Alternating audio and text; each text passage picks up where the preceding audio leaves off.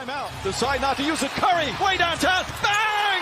Bang! Oh, what a shot from Curry! You don't like that? You don't like NBA basketball!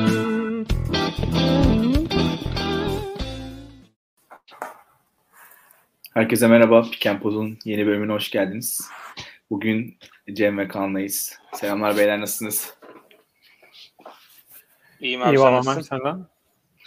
İyi. ikiniz de zor hava şartlarıyla mücadele ediyorsunuz diye biliyorum.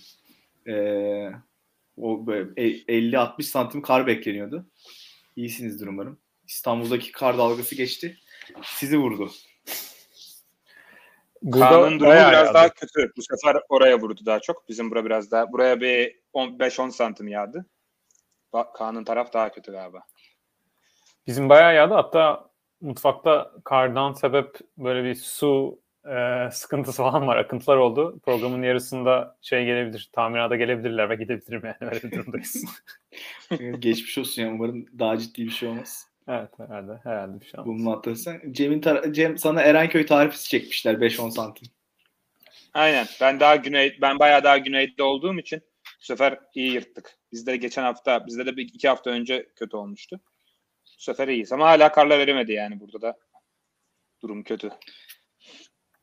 Abi e, bir süredir şey yapmıyorduk. Genel bizim yaptığımız güç sıralaması üzerine takım değerlendirmesi yapamamıştık. Bu hafta e, biraz o şekilde bir program çekeceğiz. E, yine soru olursa sorulara da bakarız. Birkaç takım belirledik ama isterseniz hani önce bir güç sıralamasını yansıtalım. Hani şu an ekibin e, son güncel durumda takımları nasıl gördüğüne bir bakalım.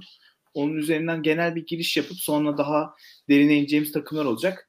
Ee, yine klasik hatırlatmamızı da yapalım.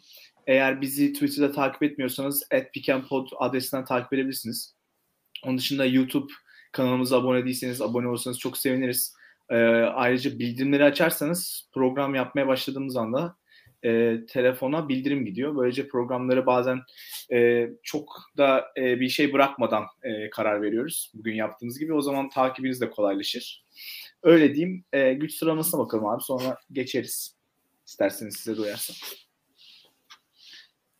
Evet şu an ekibin e, son e, gelişmeler ışığında takımları gördüğü sıralama bu. E, bizi Spotify'dan takip edenleri e, de biraz yardımcı olmak adına şöyle çok hızlıca aktarayım.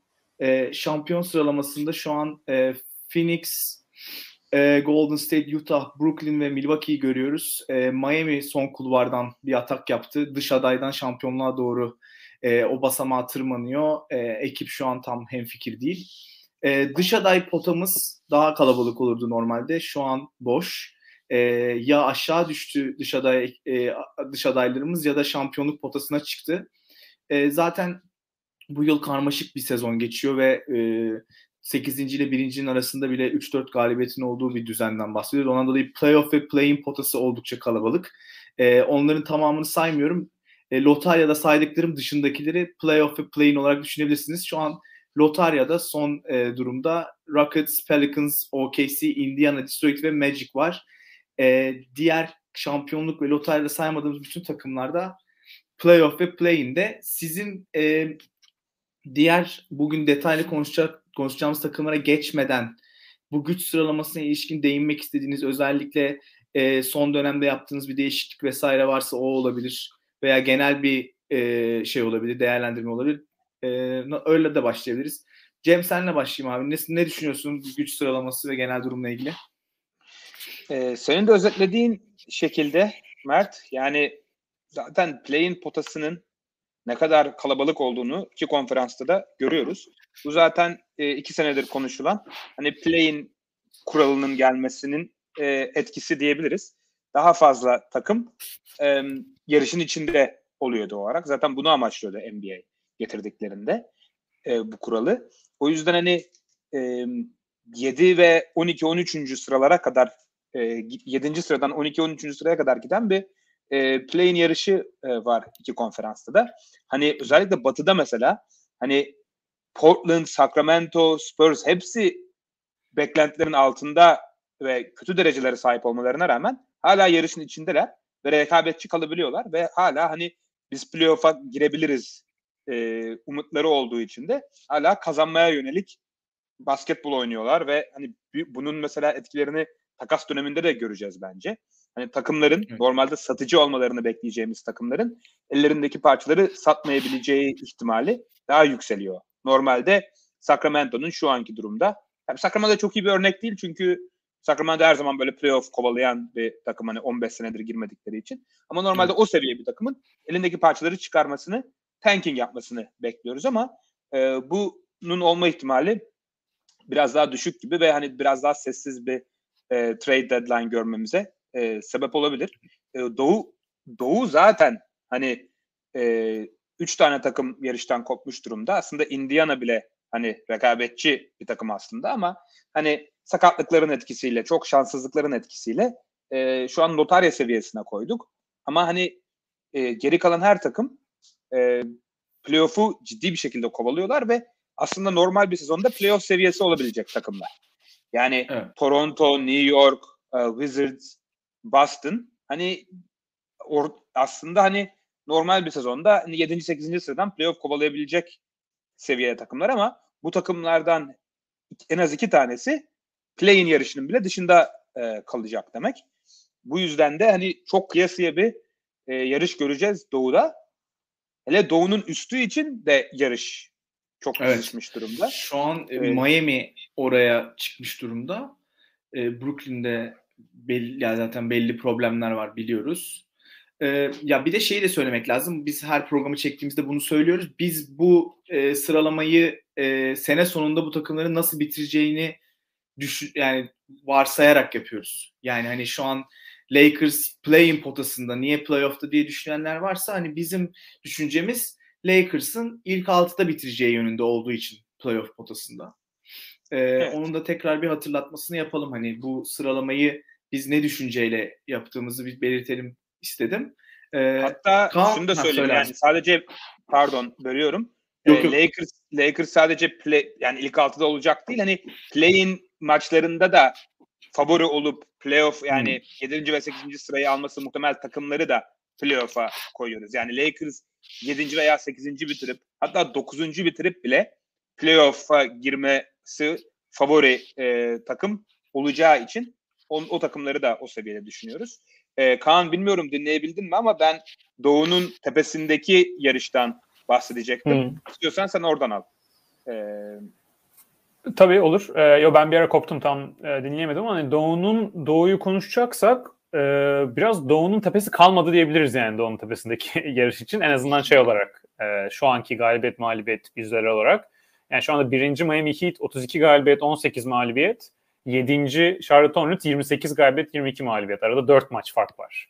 Ee, yani Batı'ya bakacak olursak Batı'da birinci ile üçüncü takım arasında mesela 6 maç fark var yani. yani o kadar e, doğudaki şu anda daha bir sıkışıklık var. Yani tabii e, bizim şeyden de görebileceği e, gibi izleyicilerimizin bu sezon sonu tahminlerimizi biz sadece galibiyet mağlubiyeti endekslemiyoruz. Yani takımların genel güç dengesine e, bakmaya çalışıyoruz ve o açıdan e, Bucks, Nets e, ve Heat'i de yani oraya yavaş yavaş e, almaya baş, başladım ben açıkçası. O üçü hem hani genel olarak galibiyet mağlubiyet yüzdesinde e, tepedeler. O üst gruptalar yani en üst altılı e, gruptalar hem de e, oyuncu yeteneği ve oyuncuların birbirlerine uyumu sayesinde hücum ve savunmada çıkabilecekleri seviye, o hücum ve savunmada çık- çıkabilecekleri seviyeyi playofflarda ne kadar dirençli bir şekilde e, koruyabilecekleri, e, koruyabilme ihtimalleri e, o üç takımın bence yine doğuda diğerlerine göre e, ayrılıyor. O yüzden zaten şu anda da hani e, Nets ve e, Bucks'ı net bir şekilde e, hala şampiyonluk kategorisinde alıyoruz. Heat'i de oraya biraz daha yaklaştırdık.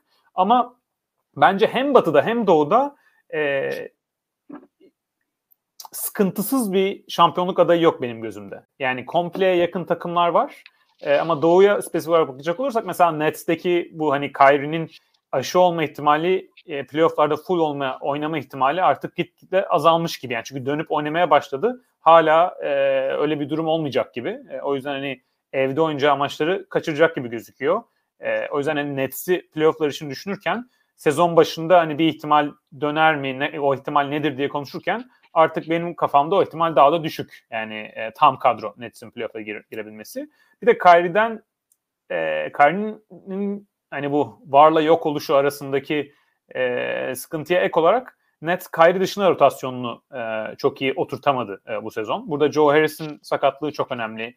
E, Blake Griffin gibi oyuncuların geçen sezonki performansından e, düşmüş olmaları e, önemli. James Harden'ın e, yani biz yine hani All-Star takımımıza aldık. Bence hala mesela All-NBA takımında da düşünülebilir ama potaya gidişinin yani faal alıyor hala ama o peak James Harden'dan bir adım geride e, oynamaya devam edecek bence. Hani geçen sezonki seviyesine çıkmasını da ben playofflarda istikrarlı bir şekilde e, zor görüyorum. Hala çok iyi bir oyuncu ama James Harden'ın hani peak seviyesi NBA tarihinin en iyi skorları seviyesinde arasında olduğu için hala yani o da tam o seviyede olmayınca bir anda bunlar üst üste gelince hani Kyrie'nin e, evde oynayamaması, yan parçalardaki sıkıntı sakatlıklar, James Harden'ın hani o über süperstar seviyesinde belki olmaması artık e, Nets'in genel şampiyonluk e, iddiasını düşüren bir şey. Bucks'ta da Brook Lopez sakatlığı ciddi olmaya devam ediyor. Onlarda bence hani Holiday, Middleton, Yanis e, üçlüsü beraberken yine çok iyi oynamaya e, devam ediyor takım. Onların da soru işareti hani playofflarda net 5'i kim olacak? Yani kaz- maçı kapatma 5'i, şampiyonluğu oynarken kazanma 5'i en iyi 5'leri ne olacak? Oraya Pat Connaughton mu koyacaksınız? Grayson Allen mı girecek? Dante DiVincenzo mu oynayacaklar? İşte o geçen seneki PJ Tucker'ın boşluğunu e, doldurabilirler mi? Wes Matthews orayı mesela kurtarabilir mi? Yoksa Portis'e devam edecekler? O sorunun net bir cevabı yok. Bucks'taki hani soru işareti de o. Heat'te de e, normal sezonda benim beklentilerimin e, gerçekten üstünde oynuyorlar şu anda sakatlık. Ne kadar sakatlık yaşadıklarını e, de göz önünde bulundurursak. Gerçi benim onların normal sezondaki düşük yani düşük değil normal sezonda belki çok iyi olmayacaklarını düşünme sebeplerden biri de çok sakatlığa yatkın oyuncuları olmasıydı. Hani o biraz e, kendi gösteriyor. Ama Miami'de bir sürü benim beklentimden çok daha yüksek şekilde yan parçadan katkı oluyor. Yani burada hani Struz var, Vincent var, işte Ömer Faruk var, Deadman yine iyi, iyi oynuyor. Ee, onlarda da bence playofflardaki soru işareti de hücum ne kadar sıkışacak ya da sıkışmayacak playofflarda. Yani savunma çok sağlam ama karşı takımlar onları birebir çalışıp onların e, iyi yapabildiğleri şeye çözüm bulmakta daha çok zamana sahip olunca karşı takımlar o hücum ne kadar e, üst seviyelerde mesela bir konferans finalinde veya finale çıkarlarsa oradaki seviyelerde ne kadar e, o elit savunmayı düşürecek mi hücum? Yani elit savunma o hücum e, hücum noksanlığı bir oluşursa onu kapatabilecekler mi? Onlara da o, o soru işareti var. O yüzden hani genel olarak e, Doğu özelinde hani böyle diğerlerinden çok ayrışan bir e, şampiyonluk adayı e, görmüyorum. Sezon başında Bucks ve Nets'i daha biraz daha öyle görüyordum. Şu anda biraz daha yakınlık var. O da e, bizim şu anda playoff ve daha alttaki en azından şu anda playoff'a koyuyoruz mesela Sixers, Bulls e, ve Hawks'ı da hani oraya biraz alalım. E, onların da bence kadro kalitesi daha e, yüksek diğer takımlara göre. E, Cavs bazı insanlar düşünebilir. Bu takımların şanslarını görece olarak biraz da arttırıyor. Yani şampiyonluk adaylarının böyle en iyi halde olmamasının. Ama yine de e, bir fark görüyoruz ki zaten bu grafiğimizden belli yani. Evet yani genel olarak katılıyorum abi. Orada bir de Durant'in de şu an sakat olması var. Tabii. Hani 4-6 hafta kaçırıp e, sonra nasıl döneceğini bilmiyoruz. Aynen. O da ya ben bir de onu sağlıklı kabul ettim yani. Onun evet. üzerine hani net dediklerime haklısın. E, çünkü daha önce aşı sakatlığından öyle bir dönünce büyük ihtimalle bu sakatlıktan da hani herhangi bir sıkıntısız döner gibi hissediyor insan. E, umarım hani o herhangi bir e, şey yaşamaz e, iyileşme sürecinde e, problem yaşamaz ve şu an önerilen zamanlama 4-6 yani söylenen zamanlama 4-6 hafta arası. Ondan dolayı hadi e, yine playoff'a kadar form tutacağı bir dönem olacak. E, var mı başka eklemek istediğiniz bir şey? Yoksa isterseniz hani Cem senin var mı bir şey eklemek istediğin? Takım özelinde konuşmaya geçebiliriz bence. Okey abi. O zaman istiyorsanız Mavs'le başlayalım abi. Ee, onlar sene başında e, zaten hani konuştuğumuz ve dikkat ettiğimiz takımlardan biriydi ve uzun süre bir yüzde elli e, bareminde takıldılar. Şu an son dönemde biraz da kolay bir fikstürdeler. 27-21'i buldular. Ee, önümüzdeki 5 maçlarına da baktığımda hani gene OKC, Orlando vesaire vardı. Yine e, biraz daha ben belki de e, galibiyet seviyelerini yükseltebilecekleri bir e, seviyede olabilecekler.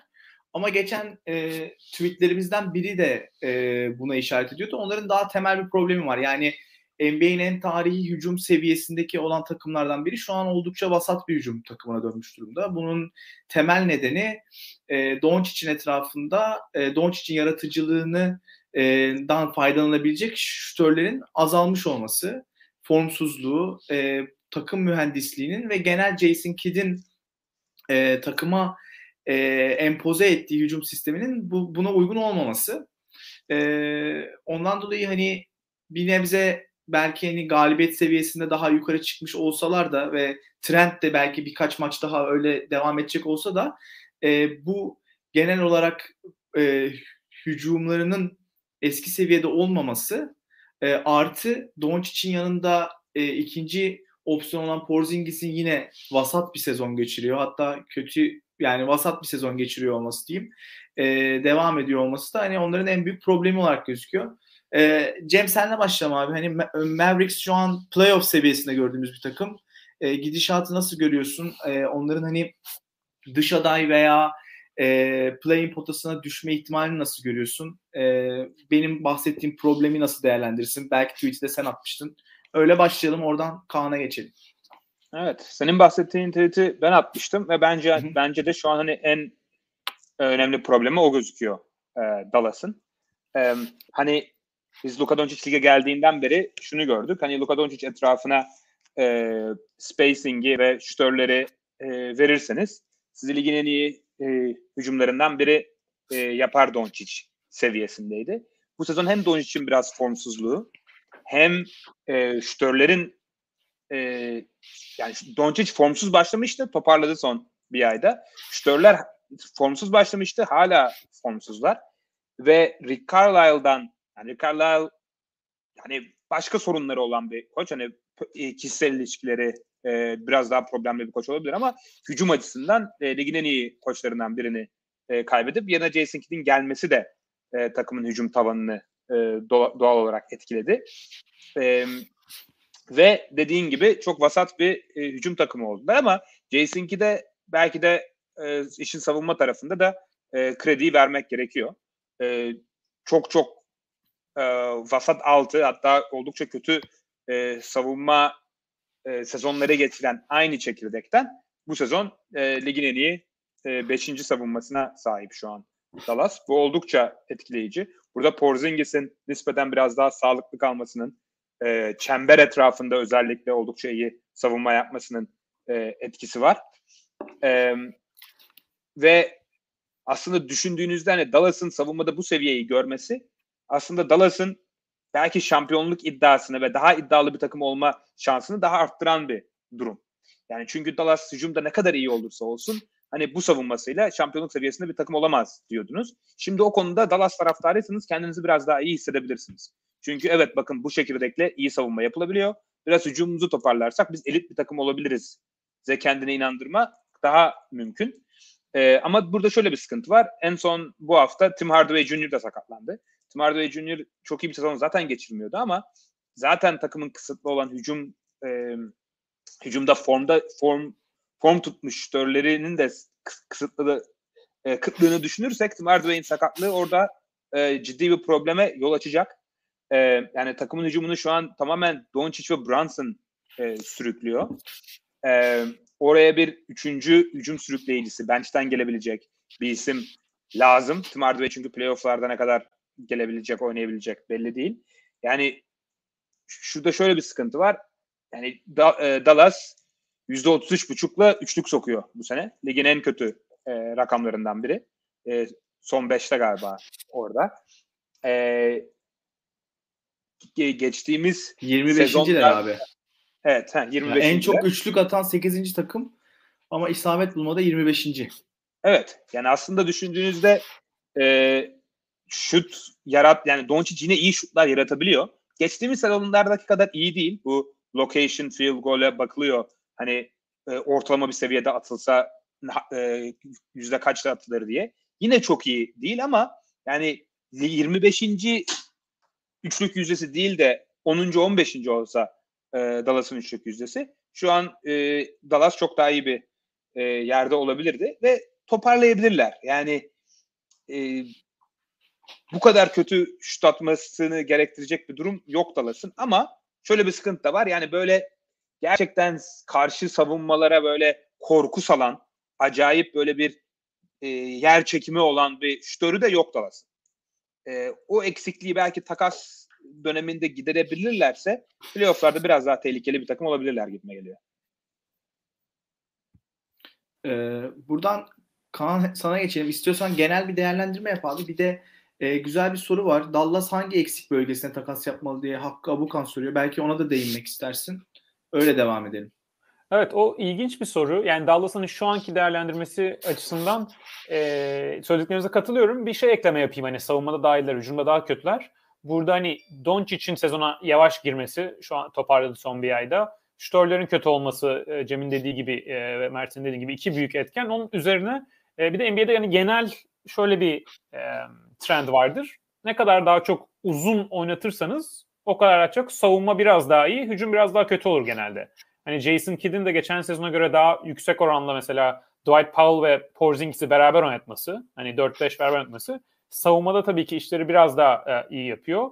E, hücumda da işleri biraz daha kötü yapıyor. Yani bu oyuncuların bireysel olarak iyi veya kötü savunmacısı savunmacı olmasından öte e, genel yani dediğim gibi genel bir trend. Yani daha çok uzun oynatınca savunmada hani bunu Cleveland'da da görüyoruz.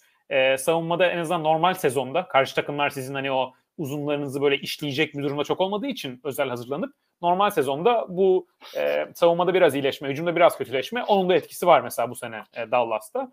O da mesela playoff'larda e, bence ilginç bir soru işareti olacak. Yani çünkü dediğim gibi play, normal sezonda bu Powell ve Porzingis'i beraber oynatmak karşı takımlara zor gelebilir e, hücum etmek açısından. Yani Dallas'ın savunmasını işleyebilir. Ama playoff'larda iyi çalışan bir takıma karşı ters tepebilir. Yani bu oyuncularla çok avlanabilir. O yüzden hani Dallas'ın bu savunması playoff'lar ne kadar dirençli olur? E, o da bence e, bir soru işareti. E, geçen seneye göre çok daha iyi savunma yapıyor olsalar, olsalar da.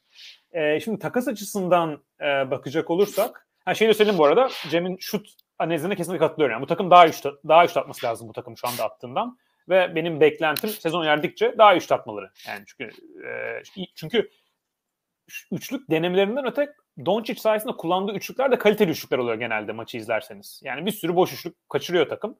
E, Doncic kendisi de e, daha tabii daha zor şutlar kaçırıyor ama maç başına 8 üçlük deneyip %30'la üçlük atıyor. Yani o da hani e, kariyer trendlerinin biraz altında.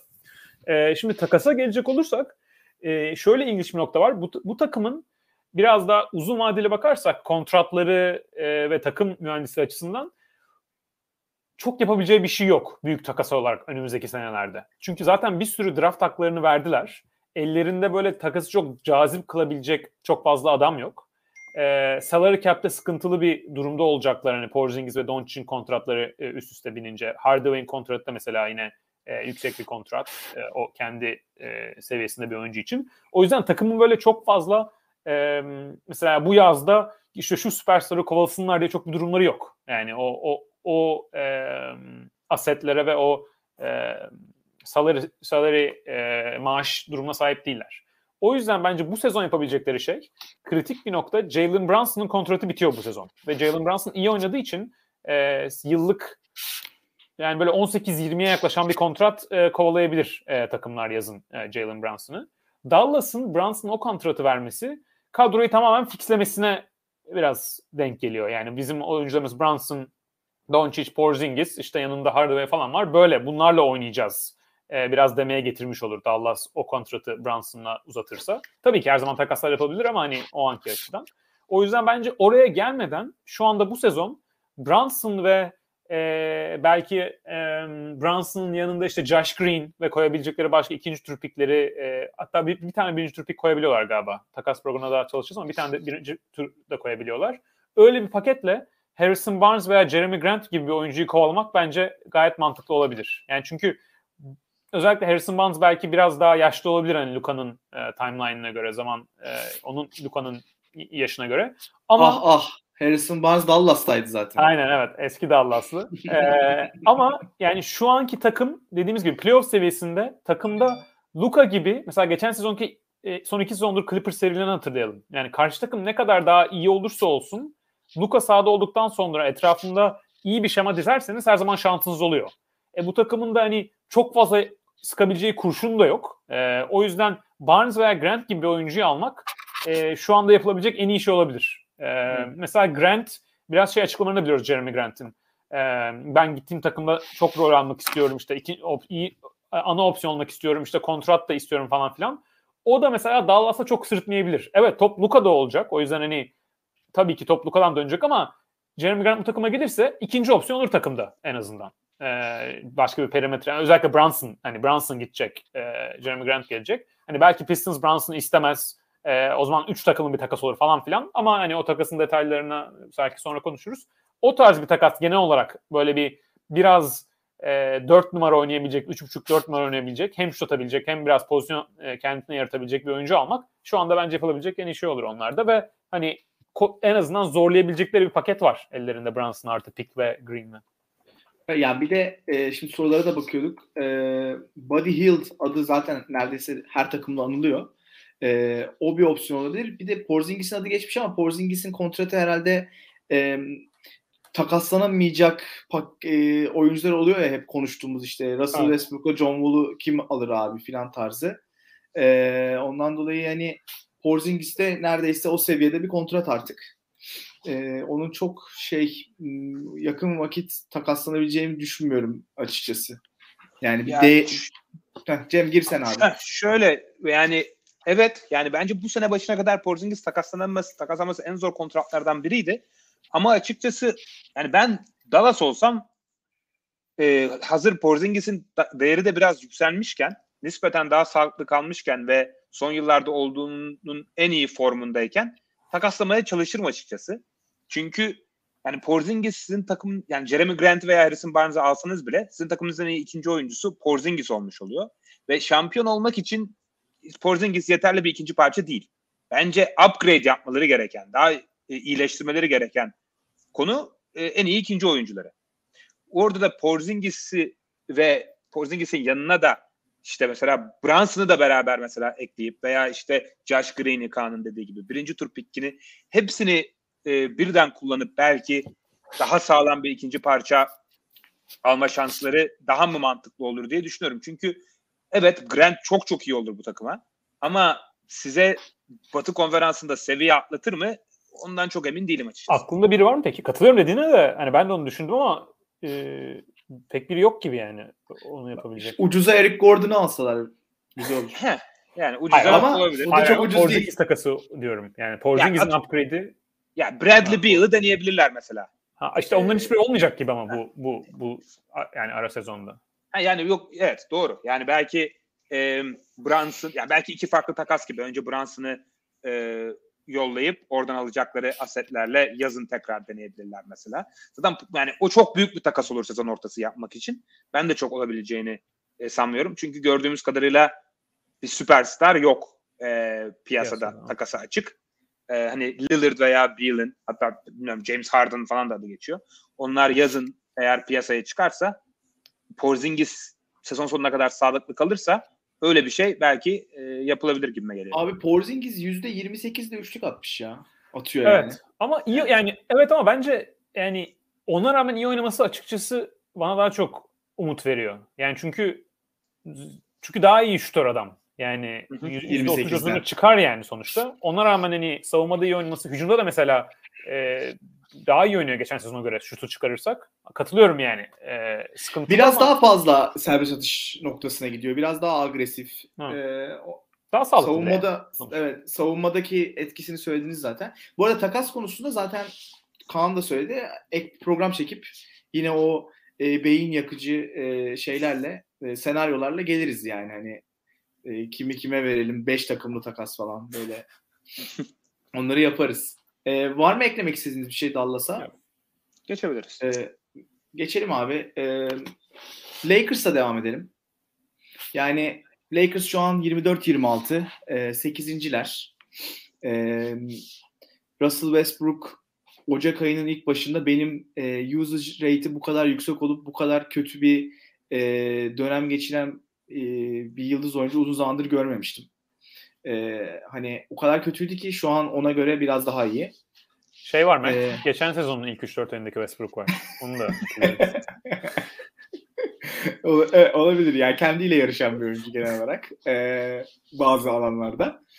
Ee, onun dışında ya biz Lakers'ı her konuştuğumuzda zaten benzer şeyleri söylüyoruz. Oralarda çok değişiklik yok. E, iyiye gitme de yok. E, takımda yan parça anlamındaki sıkıntı devam ediyor. Ara ara çok iyi performanslar sergileyen işte bir Malik Monk süreci gördük ama Malik Monk sana playoff'ta ne kadar katkı verebilir? Hep onu düşünüyorsun. İşte e, onun dışında e, Anthony Davis ne kadar sağlıklı kalacak? E, geldiğinde nasıl bir katkı verecek? İşte yani bu takımın hala 37 yaşında olmasına rağmen e, en e, stabil ve e, ne verdiğini e, ne vereceğini tahmin edebildiğin oyuncusu LeBron James. E, o gene iyi bir sezon geçiriyor. Bilmiyorum hani 24-26 olan Lakers'a ilişkin olarak e, sezonun geri kalanındaki beklentiniz nedir? E, buradan ne kadar bir ilerleme bekliyorsunuz?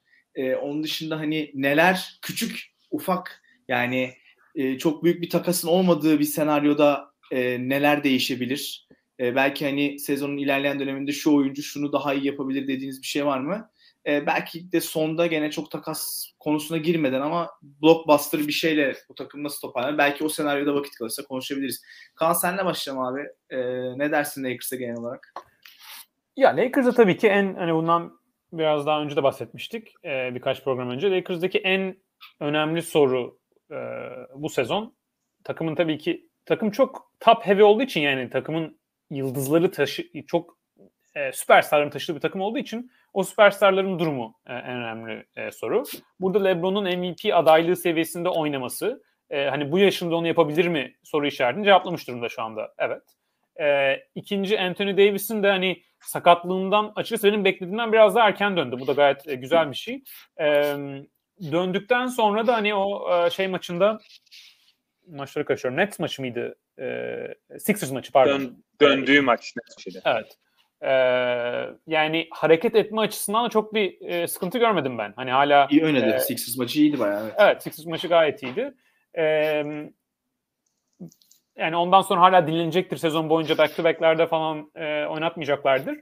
Ama e, Anthony Davis'in de hani tabanı All-Star normal seviyesinde ondan daha beklentimenin beklentim daha yüksek olan bir seviyesinde oynaması. Hala da onu e, yapabilmesinin önünde çok bir engel görmüyorum. O yüzden e, hani LeBron ve Davis'in e, özellikle LeBron'un yüksek seviyeye çıkabilecek olması takımın genel tavanını e, hala belli bir seviyede e, o potansiyel olarak tutuyorum e, Lakers açısından.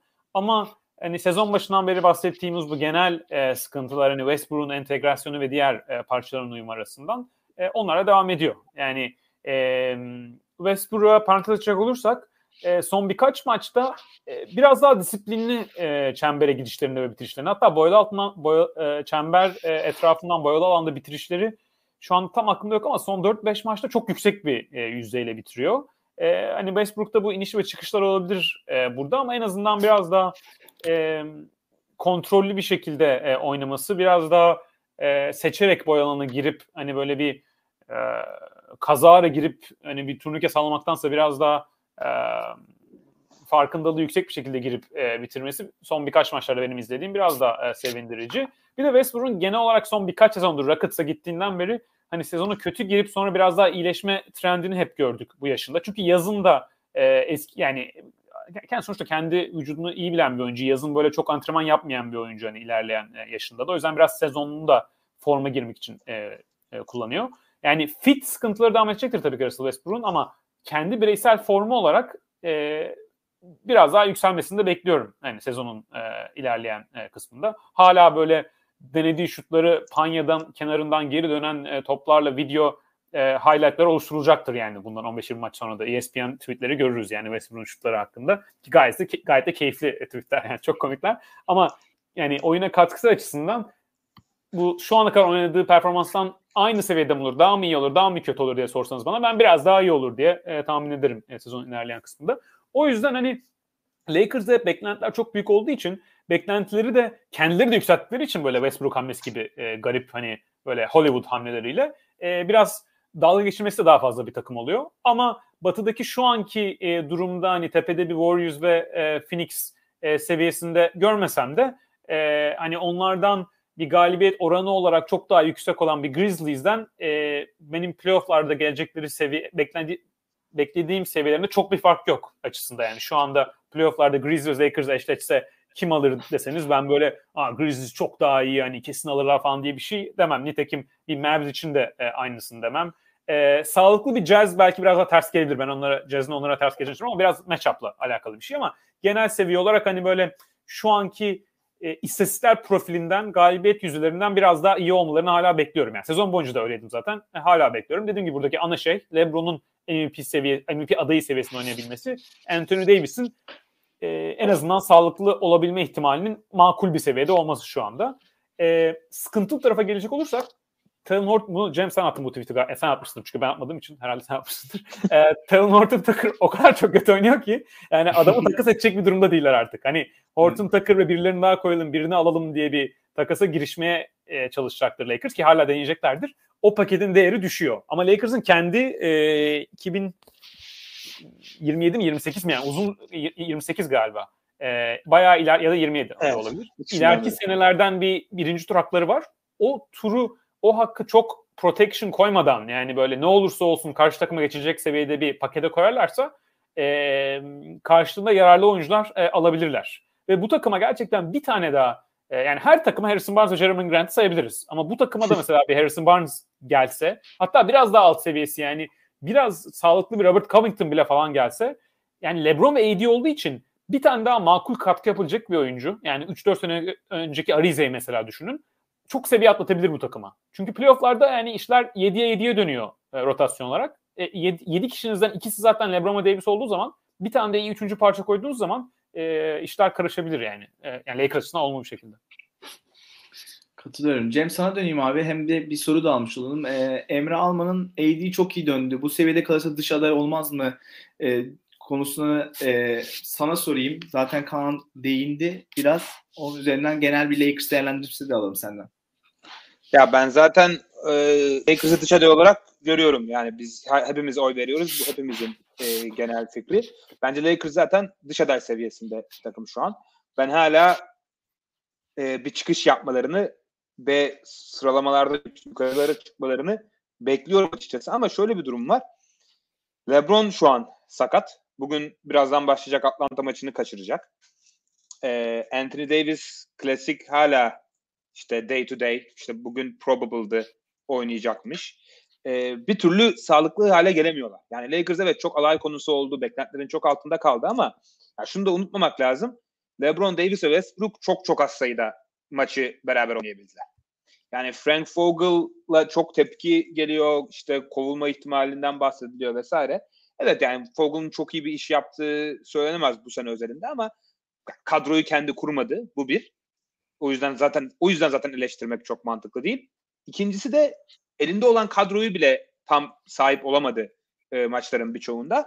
E, o yüzden hani herkesin sağlıklı olduğu bir senaryoda mutlaka bir çıkış yakalayacaktır Lakers. Ama yani 50 maç oldu ve şu an 9. sıradalar ve play-in'den kurtulmak için 3 sıra atlamaları gerekiyor. Ve 6. sıra yani play-in'den kurtulacak sıraya gelmek için 4, sıra, 4 maç gerideler Denver'ın. Yani kalan 32 maç öyle 4 maçlık bir şeyi kapamak için ve 3 takımı geçmek için çok uzun bir süre değil. O yüzden hani LeBron birkaç maç daha kaçırırsa, birkaç mağlubiyet daha alırlarsa mesela bugün Atlanta karşısında e, şeyler yani kazanmaları sürpriz olur. Atlanta'da isim üstündeyken. E, o yüzden yani en büyük endişe geriye düşmeleri sıralamalarda yani play'in dışına çıkamamaları. E, play'inde de e, ne olursa olsun e, tek maç üzerinden oynanıyor. Her şey olabilir. Ama Kaan'ın dediğine de katılıyorum. Yani ben Phoenix ve Golden State dışındaki diğer takımların hepsinde yani en az %50 şans veririm Lakers'a. Hani Utah'a karşı işte %49-50 veririm belki ama geri kalan takımlarda takımlara karşı favori e, konumunda çıkabilir Lakers. Tam sağlıklı oldukları bir e, senaryoda. E, ben de hani Anthony Davis iyi gözüküyor oynadığında. Westbrook biraz daha toparlamış gibi. E, yani LeBron zaten MVP adaylarından biri. E, çok ciddi bir problem yok bu takımda ama işte yani dönüp dolaşıp sene başında yapılan hamlelerin kötülüğüne e, geliyor. Yani Westbrook aldıktan sonra bile hani ellerindeki yan parçalar arasından seç, tutmayı seçtikleri oyuncunun Taylor Horton Tucker olması e, şu an başlarına büyük bir e, problem e, açmış gibi gözüküyor. Yani Alex Caruso'yu tutabilirlerdi. Kentavious Caldwell Pope'u tutabilirlerdi. E, Kuzma'yı tutabilirlerdi. E, dönüp dolaşıp e, Taylor Horton Tucker'ı tutmayı tercih ettiler. E, şu anda da takas değeri pek olmayan bir e, yani yine bir şey alabilirler karşılığında. Çok genç bir oyuncu ama e, hani Kaan'la dediği gibi Taylor Norton Tucker yanında birinci tur hakkı verip böyle sağlam rotasyon oyuncusu alalım. O, o oyuncunun seviyesi gittikçe düşüyor. Yani demek istediğim. Çünkü o oyuncular zaten 5-6 tane var ve her takım onları almaya çalışıyor. Ee, Eric Gordon'lar, Jeremy Grant, Harrison Barnes'lar, Covington'lar vesaire. Ee, o yüzden Lakers'ı böyle playoff veya dış aday seviyesinden şampi e, seviyesine atlatacak bir hamle olduğunu zannetmiyorum. Lakers'ın böyle şampiyonluğun en önemli adaylarından biri seviyesine gelebilmesini zor görüyorum. Ee, ama dediğim gibi yani mutlaka bir galibiyet serisi yakalayıp daha üst sıraları zorlayacaklardır. Ee, sağlıklı kalmaları durumunda. Sakatlıklarla boğuşmaya devam ederlerse play'in de play'in kaçınılmaz gibi duruyor açıkçası. Şey, e, bu arada şeye baktım. Söylesene. E, Cem konuşurken e, Lakers'ın en çok bir arada oynayan 5'i sadece 4900 pozisyonda 167 pozisyondan bahsediyoruz bu arada. Russell Westbrook, Malik Monk, Avery Bradley, Stanley Johnson ve LeBron James'miş. Yani Russell Westbrook, Anthony Davis ve LeBron'un aynı anda sahada olduğu e, kadro e, daha e, Kent Bazemore ve DeAndre Jordan'la birlikte 104 pozisyon beraber oynamış. Yani DeAndre Jordan yani, yani öyle bir sıkıntı da var o kadroda. Evet. Abi yani şöyle söyleyeyim Stanley Johnson ve e, kimi söyledin? Avery Bradley. Yani en evet. oyuncusu değiller yani. Hani e, evet yani. Kadro katı düşünürsen yani. yani Lakers'ın zaten çok... en önemli problemi o. Yani dördüncü ve beşinci oyuncuları yok yani. Hı. Ligin en kötü dördüncü ve beşinci oyuncuları Lakers'da yani. Bütün lig genelinde. Sadece iddialı takımları düşünmezsen bile. Hı. Ee, en iyi dördüncü, en iyi beşinci oyuncularına baktığınızda Lakers kadar kötüsü bulamazsınız yani. Bu da tercih Doğru. yani. Takımı öyle kurdular. evet. ee, şey Ata Demirbaş'tan John Wall Westbrook olayını konuştunuz mu diye e, sormuş. Şu anda mesela şöyle söyleyeyim. Lakers olsanız Rockets e, arıyor sizi. E, birebir takas yapalım. John Wall'u gönderiyoruz. Westbrook'u gönder Westbrook karşılığında. Yapar mısınız? Ben yapmam. Ee, ya John Wall geçen sene oynadığı dönemde çok ben kötü değil. değildi. Ee, ama yapmam herhalde ya. Gene yap. Bilmiyorum. Herhalde yaparım ya diye düşünüyorum ama ya ben de şu an ya ben de ortadayım. Çünkü Bilemedim. şöyle düşünüyorum. E, gerçi mesela bir kritik soru da Westbrook kötü olursa playofflarda oynatamayabilecek mi e, Frank Vogel? Geçen bir maç maç sonunda oynatmadı e, Westbrook. Evet. Evet, sonra da yönetim şey falan dedi. E, arkasındayız Vogel'ın. Hani o da bence iyi bir şey yönetim açısından. Gerçi yönetim kovma açısından da arkasında. O yüzden bilmiyorum yani ne arkasındalar. kadro e, se, e, kadro seçimi açısından. Ve e, Westbrook playoff'larda sıkıntı yaratırsa o sıkıntıyı çözmesi biraz daha zor. Yani John Wall'u oynatmamak çok daha kolay e, playoff'larda. Hani hangisi daha az kötü katkı yapar gibi. Bir de John Wall biraz daha e, makul bir fit. Yani o da hani şut sıkıntısı olan bir oyuncu ama Westbrook kadar e, oyuna böyle oyunu John Wall'laştırmıyor yani. Westbrook oyunu bayağı böyle Westbrook'laştırıyor. E, bir de hani John Wall'un bu kadar oynamaması son böyle 15 yani 20-30 maç playoff'lar için belki biraz daha daha hani e, dirençli olmasını da sağlayabilir. Hani evet. olabilir gibi geliyor. Biraz yani keçen şut olarak John Wall kötü bir çok kötü bir keçen şut değil yani. Dribbling üstü şutları daha kötü ama e, ben ben evet diyebilirim yani hani çok kesin bir kararım yok ama. Ya yeni bir şey denemek e, şeyinde olduğumuz için trendinde ben de denerim. Yani çünkü şu anki şey çok iyi değil. E, çok umut da vaat etmiyor. Hani e, bazı şeyler çok iyi olsa bile genel olarak iyi bir fit olmaması sebebiyle Westbrook'un bu takıma zaten hani tepesi düşük. Yani ta, tavanı düşük bir e, üçlü şu an şey açısından. E, Westbrook sebebiyle. E, dene, deneyebilirsin yani. Hmm, yani John Wall çok da hızlı transition'a çıkartma açısından da daha şey olur. Daha iyi, iyi karar verebilen bir oyuncu olduğunu düşünüyorum ben. E, daha iyi bir şutör olduğunu düşünüyorum. Savunmada daha angaje ve ve daha e, disiplinli olduğunu düşünüyorum. Hani o onların ışığında denenebilir bence. E, ek bir şeyiniz yoksa e, Doğu'ya geçelim abi. Buradan Sixers'a geçelim. Yani orada e, geçen kendi aramızda da konuşuyorduk. Şimdi programın başına bir anket de koyduk. E, yani e, MVP sıralamasında arkadan koşarak gelen bir Joel Embiid var.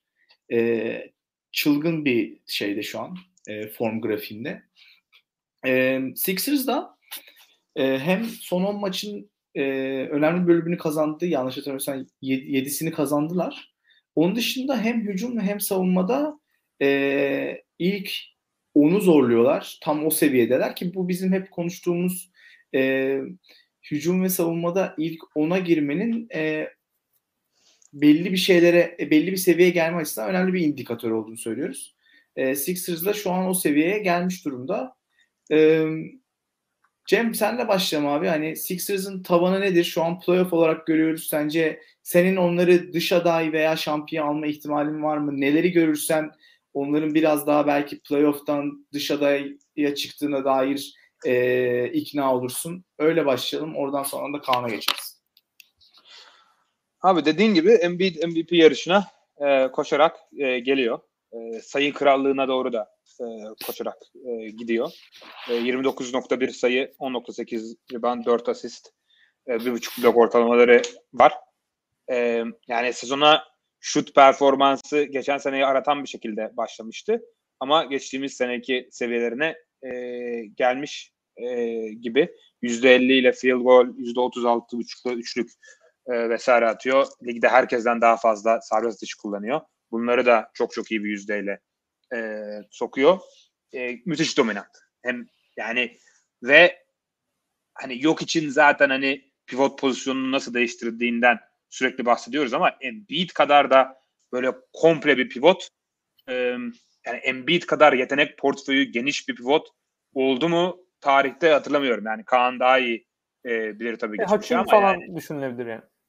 Ama yani Hakim bile hani em, tabii biraz da oyunun değişmesi yüzünden hani Embiid'in böyle e, coast to coast top taşıması, e, topu yere vurabilmesi, perimetreden oynayabilmesi e, kadar komple bir pakete sahip e, miydi Olajuwon ya da başkaları bilemiyorum yani. E, o açıdan çok çok etkileyici. Yani tabii bence hani bunun da tweetini attık hani şu an MVP yarışında favori olacak seviyede değil bence Embiid. E, ilk beşte olmalı evet ama bence yok hiç ve Yannis'in özellikle yok için bence net bir şekilde e, gerisinde o yarışta. Onu Anket de öyle söylüyor şu an. 60 kişi oy kullanmış. %53 yok hiç derken 20 Embiid, 13 Yanis, 13 LeBron demiş. Evet yani e, katılıyorum.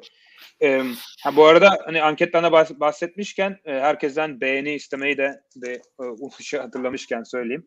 Eğer e, like atarsanız beğenirseniz yayın daha çok kişinin önüne e, düşer ve bizim de angajman sayımız e, artmış olur. E, teşekkür ederiz. E, Sixers'a dönünce e, açıkçası e, Embiid ne kadar domine ediyorsa olsun benim Sixers hakkındaki görüşlerim e, çok değişmedi. Çünkü benim zaten Sixers'ı şampiyonluk veya dış aday seviyesinde görmememin sebebi Embiid'den bağımsız. Yani Embiid ne kadar domine ederse etsin e, bu takımda istikrarlı bir perimetre sürükleyicisi, bir dış skorer, dış yaratıcı olmadan bu takımın tavanı belli. Bu takımın tavanı 3-4 senedir belli. Jimmy Butler gittiğinden beri o, o oyuncu olmadığı için. Ee, yani dönüp dolaşıp burada Philadelphia'nın Ben Simmons'ı takas etmeyip Embiid'in e, bu sezonunu heba etme ihtimaline e, dönüyoruz. Yani bence bu çok çok yanlış bir hamle olduğunu düşünüyorum.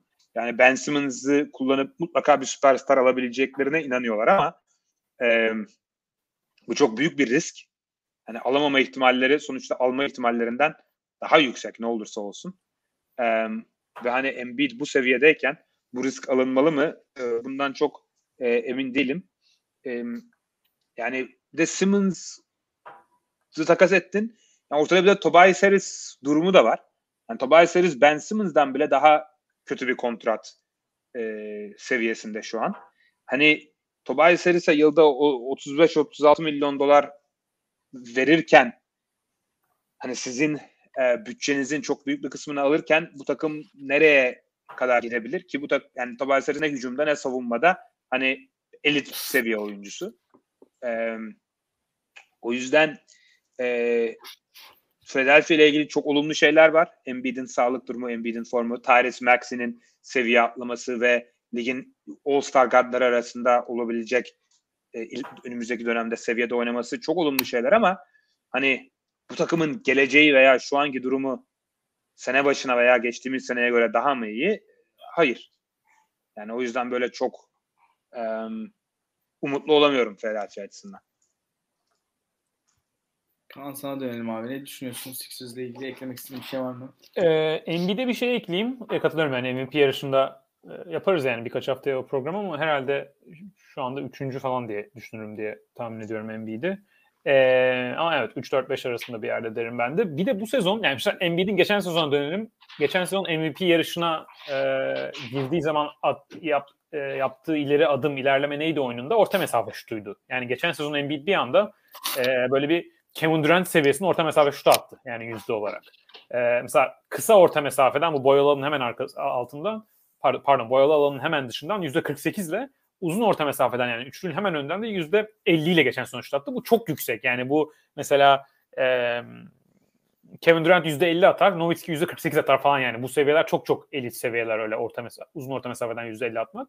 Bu sezon biraz daha yavaş başlamıştı. Yine mesela uzun orta mesafesini yüzde 47'ye, kısa orta mesafesini biraz daha düşük yüzde 43'te. Yine ikisinin hani toplam orta mesafe e, etkinliği yine çok yüksek. Devam ediyor yani o o orta mesafeden ölümcül bir skorere dönüşmüş e, Embiid hikayesi bu sezon devam ediyor. E, faal çizgisinde Cemil'e söylediği gibi gitmesi durdurulamıyor. Yani kurallar değişti o bu şu. Maç başına 11 kere e, faal çizgisine gidiyor. Bir de bu sezon Embiid'in e, çok kritik bir gelişimi pas dağıtımında. Yani asist olarak zaten açık ara karenin en yüksek e, asist rakamına sahip. E, mesela geçen sezon maç başına 2.8 e, asist yapıyordu. E, kariyerin en yüksek rakamı 3.7 idi. Bu sezon 4.4 e, asist yapıyor maç başına ve e, top kaybı e, da kariyerinin en düşük e, seviyesinde. Yani genel bu Embiid'in hani oyununda hücum tarafında kalan tek eksik nedir diye sorarsak geçen sezon e, pas dağıtımında da özellikle çift, ikili sıkıştırma geldiği zaman ki Sixers ikili sıkıştırma gelmeye çok müsait bir takım. Başka perimetre opsiyonları pek olmadığı için. E, ikili sıkıştırma geldiği zaman Embiid ne yapıyordu? Ne kadar hata yapıyordu? Ne kadar avantaj yaratabiliyordu ikili sıkıştırmalardan? Bu sezon e, ciddi bir gelişme var. Yani hala e, tabii ki böyle NBA'in elit hani hani yok işten bahsediyorduk. Öyle bir seviye tabii ki değil. Öyle bir seviye çıkmasını bekleyemeyiz zaten. Yani yok hiç NBA tarihinin en iyi pasörlerinden ama Embiid'in ikili çıkırma geldiği zaman onu yani karşı savunmanın kullanacağı bir silahtan çok karşı savunmaya karşı avantaj yaratabilecek bir duruma getirebilmeye başlaması bu sezon çok önemli bence. Ve bu Sixers'ın yapabileceği e, olası takasların e, getirebileceği değeri de arttırıyor bence. Yani artık Sixers biraz şöyle düşünmesi lazım. Bizim takımımızda Joel Embiid var.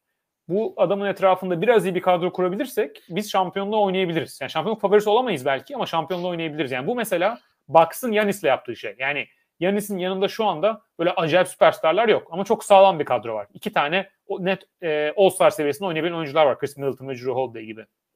Geçen seneki Dallas düşünelim yani Luka'nın etrafında. All-Star seviyesi falan da bir oyuncu, e, oyuncu yoktu. E, playoff'larda nasıl bir seviyeye çıktılar? Atıyorum eski LeBron'u düşünelim. Onun etrafındaki Cavs takımlarını. E, mesela 2018 Cavs'i falan. E, Embiid e, yani bir peak LeBron seviyesi e, olmayabilir o. Yani NBA tarihinin en yüksek seviyesinden bahsediyoruz ama etrafında biraz uygun bir kadro kurduğunuz zaman sizi şampiyonluk adayı yapabilecek, o umudu verebilecek bir seviyede artık. Yani bu pas gelişimi bence o, o onu iyice tamamlayan bir durum. Çünkü yani eskisi kadar artık net bir şekilde double team gönderip rahatsız da edemiyorsunuz. Yani yine edersiniz ama çok net bir silah da değil. Artık bu da olduğu zaman mesela şöyle bir paket. E, Tobias Harris ve Ben Simmons'ı gönderip belki yanında bir genç daha verip Tybal hatta belki Tyrese Maxey olabilir. Onların karşılığında mesela bir Darren Fox, Buddy Hield, Harrison Barnes gibi bir üçlü almak. Yani bu tarz takasları bence kesin kovalaması lazım. Çünkü yani Sixers'ı şu anda şey gibi düşünün. E, bir anda Fox, Hield, Harrison Barnes, işte Seth Curry'i koyabilirsin.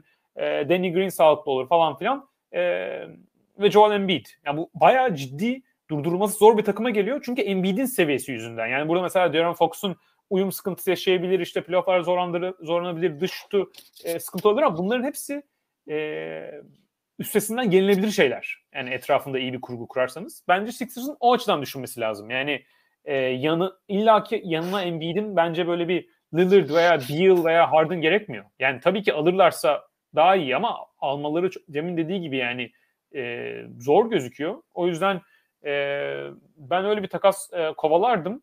E, yani illaki bir süperstar almak gerekmiyor bence. Çünkü çok yüksek seviyede Embiid. Evet doğru. Katılıyorum. Ee, buradan Doğu'nun daha değişik bir takımına geçelim. Yani e, potansiyelini tam yansıtamayan ama son dönemde bizi gene heyecanlandırmaya başlayan e, Toronto Raptors'ı biraz konuşalım. Yani sene, seneye zaten sezona Siakam sakat başladı. E, son bir aydır döndü yani bir buçuk aydır falan oynuyor.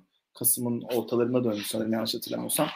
E, onun dışında birkaç e, yani Van Fleet'in sakatlandığı veya Covid olduğu bir dönem oldu. E, şimdi OG, Van Fleet, Siakam, Scotty Barnes e, hepsi sağlıklı. E, yani hala hücum ve savunma e, istatistiklerinde bizim elit seviyede saydığımız takımlardan biraz uzaktalar. Ama e, Gary Trent'i de unuttum. Gary Trent de şu son 3-4 maçta inanılmaz oynuyor. E, ama gidişat iyi yönde. E, onlar da şu an play-in potasındalar ama birkaç hafta sonra belki program yapmaya program yaptığımızda daha yukarıda olabileceklerini öngördüğüm bir takım. E, bir şekilde eğer hani bir problem olmazsa ve playoff'a kalırlarsa da e, playoff'ta da e, çoğu takıma ters gelebilecek oldukça iyi bir savunma takımı. E, onun yanında gününde de çok da iyi bir hücum takımı da e, diyebiliriz. Yani özellikle Van Fleet'in takım sürükleme potansiyelinin yanına Siakam'ın elinden topu aldığınızda ikinci bir oyuncu olarak e, iyi bir oyuncu olduğunu düşünürsek e bir de onların yanına hani gene katkı alabildiğin e, iyi bir şutöre dönüşen OG Aninobi işte zaten pür bir e, şutör olan Gary Trent e, belki şu an hani play-in playoff potasında düşünüyoruz ama playoff zamanı da e, sezon içerisinde konuştuğumuzun daha ötesinde şeyler gösterebilecek bir takımdan bahsediyoruz. Ben öyle düşünüyorum açıkçası. Bilmiyorum siz Toronto'yu nasıl değerlendiriyorsunuz? E, Kaan bu sefer senle başlayalım. Senden sonra Cem'e geçeriz. Ya Toronto bana biraz şey gibi geliyor hani genel hatlarından girecek olursak e, net bir şampiyonluk adayı olmayan bir takımı çok zorlayabilecek bir takım. Yani bu bizim en üstteki takımları çıkaralım. Geri kalan herkesi acayip zorlayabilecek bir takım. Çünkü çok böyle pat küt acayip karşı takımı rahatsız eden bir oyunları var. O yüzden hani böyle bir sürklese edemiyorsanız işler çok zor. Çünkü acayip uzunlar savunmada durmadan top kaybına zorluyorlar. İşte transition'a e, çıkıyorlar. E, çok kenetlenen e, bir takım genel olarak. E, koç çok iyi zaten. Oyuncuların hani mental direnç seviyesi falan çok yüksek. O yüzden hani e, bizim playoff seviyesine aldığımız takımlardan biri Raptors'la eşleşirse onların hepsini acayip baş ağrıtabilecek bir e, takım bence. E, hani play, herhangi bir playoff seviyesindeki takımları seçin bizim e, buradaki tierlarımızdan. Onlardan onlara sorun hangi play'in potasından takımla oynamak istemezsiniz e, diye. E, oralarının başında e, bence Toronto Raptors geliyor. E, hani Cleveland'ı falan da e, koyabiliriz. Gerçi ben Cleveland'ı daha e, playoff'a da alabiliriz gibi düşünüyorum yani bu tier'larda. E, ama hani o da ayrı bir konu. E, ama o seviyede değilseniz bir üst seviyedesiniz yani bir hani Warriors Sound işte bu Nets, Bucks, Heat, e, Jazz'de sağlıklı olacağını orada bence. O seviyede olunca da Raptors'ı onları aynı şekilde rahatsız edebileceklerini çok düşünmüyorum e, playoff'larda. Çünkü Raptors'ın normal sezonundaki galibiyet formülü e, biraz fazla şey. E, normal sezonda daha rahat başarıya ulaşabilecek bir sistem. Karşı takımları top kaybına zorlayıp transition'dan sayı bulmak, hücum reboundu almak, durmadan karşı takımdan daha fazla şut kullanmak. Yani maça bir bakıyorsun Raptors 100, 100 şut kullanmış, karşı takım 87 şut kullanmış. O yüzden Raptors daha kötü şut atsa da kazanıyor. Çünkü bunu top kaybına zorlayarak, hücum reboundu olarak daha fazla pozisyon yaratarak yapıyorlar. Bunu playoff'larda devam etmek biraz zor. Çünkü genel olarak playoff'larda tempo biraz düşüyor. Transition'da çok etkili olan normal sezonda olan takımlar playoff'larda NBA genel olarak yani Raptors özelinde değil genel olarak onu playoff'larda sürdürmek çok daha zor. E, çünkü takımlar çok daha e, yüksek eforla geri koşuyor. Top kaybına çok dikkat ediyorlar. O yüzden o sistemin işlemesi e, biraz daha zor. O zaman biraz da yarı saha hücumunda sizin hani karşı savunmanın dengesini bozup e, oradan takımın e, belli avantajlar e, yaratarak skor bulmasına dayanıyor. Orada da Raptors e, bence hani bu üstteki takımları zorlayacak bir seviyeye çıkmasını ben e, ihtimalin biraz düşük olduğunu e, varsayıyorum. Çünkü Van Vliet'in de hani takımın şu anda en iyi hücum opsiyona dönüşmesiyle birlikte hani Siakam'ın da yükselen formu var gerçi ama Van Vliet de fiziksel olarak yani ne olursa olsun daha kısa ve içeriden bitirmesi hala e, hani elit gardlara Van Vliet'i koyacak olursak o gardlar arasında içeriden bitirmekte hala en çok zorlananlardan biri olduğu için playofflardaki hücum sürüklüğü açısından ben sıkıntı yaşayabileceklerini düşünüyorum. E, o yüzden hani e, her şeyi zorlaştırabilirler. Şam, yetenek seviyesi işte Bucks, Nets gibi çok yüksek olmayan her takımı yenebilirler. E, ama tavanları da playofflarda e, belli bir sınır var. Oraya gelince oradan yukarı çıkmalarını e, çok mesela şöyle söyleyeyim. Bulls olsam kesinlikle e, Rap, Celtics'i tercih ederim Raptors'la oynamaktan. Ama atıyorum Nets olsam e, Raptors'ı tercih edebilirim. Sağlıklı bir Nets düşünelim ya da sağlıklı bir Bucks düşünelim. E, o zaman Raptors'ı tercih edebilirim e, Celtics'e göre. Çünkü Celtics'te mesela Tatum ve Brown gibi bir anda 7 maçlık bir seride maç başı 30 sayı ortam oturabilecek iki oyuncu var teorik olarak. Anlatabildim mi? Bahsetmek istediğim e, fark o. Cem sana geçelim abi. Sen ne düşünüyorsun Toronto ile ilgili? Ee, eklemek istediğin bir şey var mı? Ya Ka- Kaan çok güzel özetledi zaten. Ee, ben dün e, Miami Toronto maçını izledim. Zaten o iki takım ne zaman karşılaşsa gerçekten çok acayip maçlar oluyor. Zaten ligin en iyi 3-4 koçundan ikisine sahipler. Ve böyle ligde en böyle ısıran, en sert e, takımlardan ikisi olduğu için her zaman kran kırana geçiyor maçları. Dün de 3 uzatmaya gitti zaten. Yani orada zaten Kaan'ın bahsettiği konuların e, birçoğunun yansımasını sahada gördük. İzlemeyenler varsa maçı tavsiye ederim gerçekten. E, yani inanılmaz boğucu bir savunma yapıyorlar bir kere. Siakam müthiş form bulmuş durumda. Yani dün Siakam ve OG Anunobi e, son çeyrek ve uzatmalarda nefes aldırmadılar. Yani e, Siakam Butler iki kere çemberde blokladı. OG Anunobi birkaç defa topu resmen söktü aldı. Böyle Kawhi Leonard'ın Spurs zamanlarında yaptığı gibi böyle Jimmy Butler'ın elinden e, topu çaldı ve hem sürekli koşmaya çalışıyorlar. Kaan dediği gibi yarı sahada kısıtlı bir takım oldukları için açık alanda oynamaya çalışıyorlar ve bunları da oldukça keyifli bir takım haline getiriyor.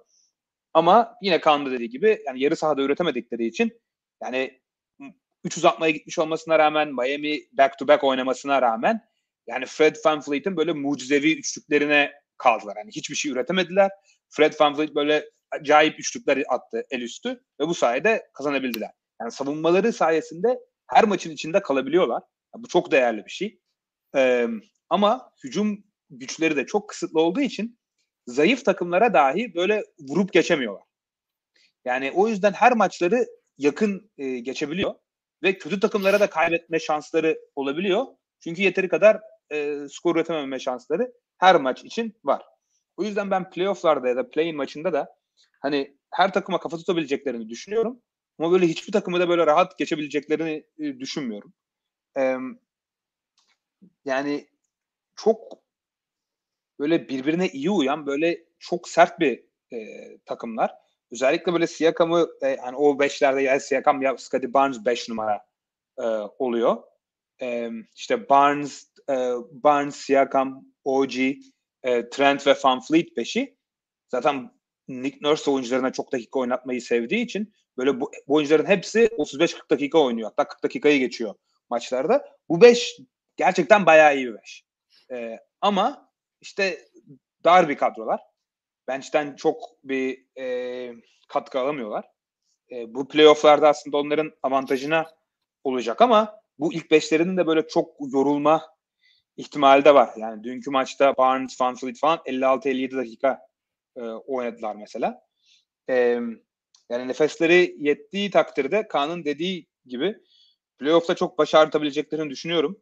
Hatta sürpriz yapıp rakibe göre e, seri bile kazanabilirler bence.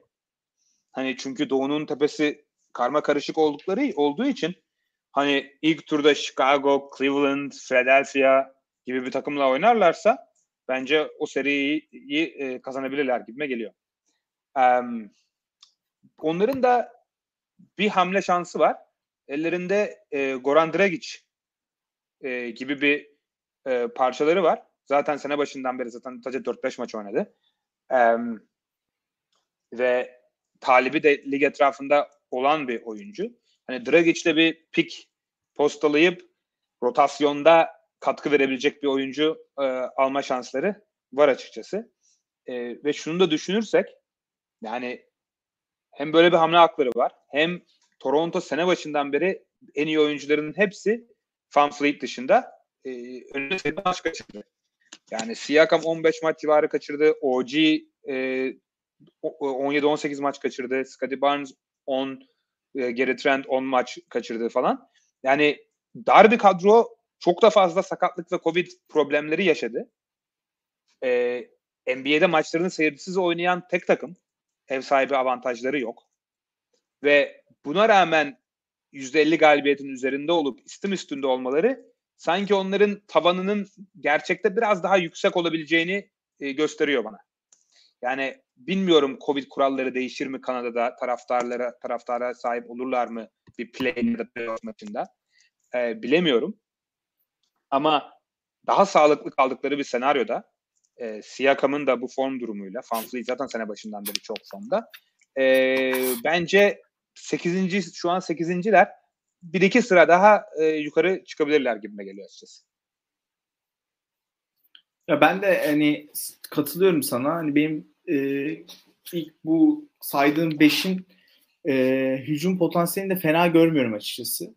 E, ama dediğiniz gibi hani her takıma kök söktürüp e, günün sonunda e, maçı bir noktaya getirip kazanamama ihtimalleri de var. E, ama hani takım karakteri genel olarak savaşçı, e, kolay pes etmeyen, e, gününde rahat yani gününde kazanabilen ama genel olarak hani şey açısından uzun vadede hani e, bu takım bu şekilde işte playoff'un şu, şu noktasına gelir diyebileceğimiz bir takım değil yani. E, ama eğlenceli bir takım. Ben seviyorum açıkçası. Siakam, Anunobi, e, Fanfleet hepsi yani çok benim açıkçası sevmeyi izlediğim takımlardan biri yani. E, şeye geçersek abi son takım Detroit. E, hiç bu sezon konuşmadığımız için konuşalım dedik. Ama yani neyi konuşacağız onu da bilmiyorum. Her şeyde 29. filanlar. E, şut yüzdesi, üçlük yüzdesi, e, toplam sayı falan her, yani berbat ama hani e, şey açısından da hani gelecek açısından da güzel hani e, heyecanlandıran şeyler var. Mesela Sadik Bey, Kate Cunningham hani e, o ikisi hani bence en azından e, Detroit açısından biraz daha umut verici diyebiliriz. E, yani Cem çok istedin Detroit konuşmak. E, sahne senin. ya ben e, Detroit'i belki de biraz fazla izlediğim için konuşmayı seviyorum. E, genelde Peki çünkü... bir şey diyeceğim. Niye Detroit izliyorsun? Abi erken maçlarda e, yani Detroit'in çok maçı oluyor. Yani burada e, Doğu yakasında e, akşam 7'de başlayan maçlar arasında mutlaka bir Detroit maçı oluyor. Ve da işte kötü maçlar olacak. Detroit, Orlando e, vesaire oynuyor. E, ben hani böyle KD izleyeyim falan diye e, hep açıyorum. Böyle o sırada işte yemek yaparken veya yemek yerken falan. E, bu şey olsun diye Detroit'i izliyorum genelde. Ya gerçekten çok kötü bir takım ve benim beklediğimden daha da kötü bir takım. E, onda Jeremy Grant'in son maçta son dönemini çok kaçırması, Kelly Olini'nin sene başında çok maç kaçırmasının etkisi var. Yani NBA seviyesinden uzak bir takımlar. Koç Dwayne Casey de kötü bir iş çıkarıyor açıkçası. Killian Hayes yani ligde takımına en fazla zarar veren oyunculardan biri yani. Çok çok e, kötü oynuyor. Ne ee, gördüler acaba Killian Hayes'de? Kaan hatırlıyor musun? Şey Kevin O'Connor'ın e, draft board'unda bir, bir numaraydı. numaraydı evet. Ya biraz işte böyle hani fizikli pas dağıtabilen, şut atabilen o hani mega creator guard adayı olur mu diye olamadı. Cem seni böldük abi. Yok abi yani ben de anlamıyorum çünkü ve gerçekten çok kötü. Hücumda yani savunmada yine biraz ayakta kalabiliyor da e, efor falan olduğu için. Hücumda çok kötü. Hala sağ eli yok. E, ne şut atabiliyor ne bitirebiliyor. E, çok yetersiz bir oyuncu. E, ve şöyle yani e, genç oyuncularını geliştirmeye yönelik bir takım olduğu için Detroit ne olursa olsun Killian Hayes'i ilk 5 başlatıp top e, oyna yönlendirmeye çalışıyor. Galiba son dönemde yedeğe çektiler Killian Hayes'i ama e, yani bu takımın geleceğinin Cade Cunningham'dan geçtiği çok belli. O yüzden fazla yani fazla düşünmeden e, her şeyin Cade Cunningham'dan döndüğü bir e, hücum sistemi oturtmalı bu takım. Yani çünkü top Cade Cunningham'dayken gerçekten iyi şeyler oluyor. Yani e, sene başında zorlandığı dönemde bile Cade Cunningham hani oyun görüşünün çok iyi olduğu, oyun aklının çok iyi olduğunu e, göster gösteriyordu. Ve her zaman doğru kararı vermeye çok daha yatkın bir oyuncu Detroit'in diğer parçalarına göre. Ve bunu son dönemde e, fena olmayan bir verimle e, skor, üretim, skor üretimine de yansıtmaya e, başlattı açıkçası. E, lige ilk geldiğinde fiziğini kullanmakta biraz daha zorlanıyordu. Biraz daha zayıf e, kalıyordu. Şimdi e, içeri penetrelerinde, bitirişlerinde atletizmini ve fiziğini çok daha iyi kullanabildiğini, kontakt alıp e, o konta temasa rağmen e, bitirebildiğini e, biraz daha görüyoruz. E, sezon geneline baktığımızda hala üçlük seviyesi ve e, bitirme yüzdeleri hala istenilen seviyede değil. Ama ilk birkaç haftasını, ilk bir ayını çıkardıktan sonra gerçekten hani bize çok şey hayal ettiren, sizin ikinizin de oldukça draft programlarında yüksek olma sebebinin ne olduğunu çok iyi gösteriyor Kate Cunningham bence.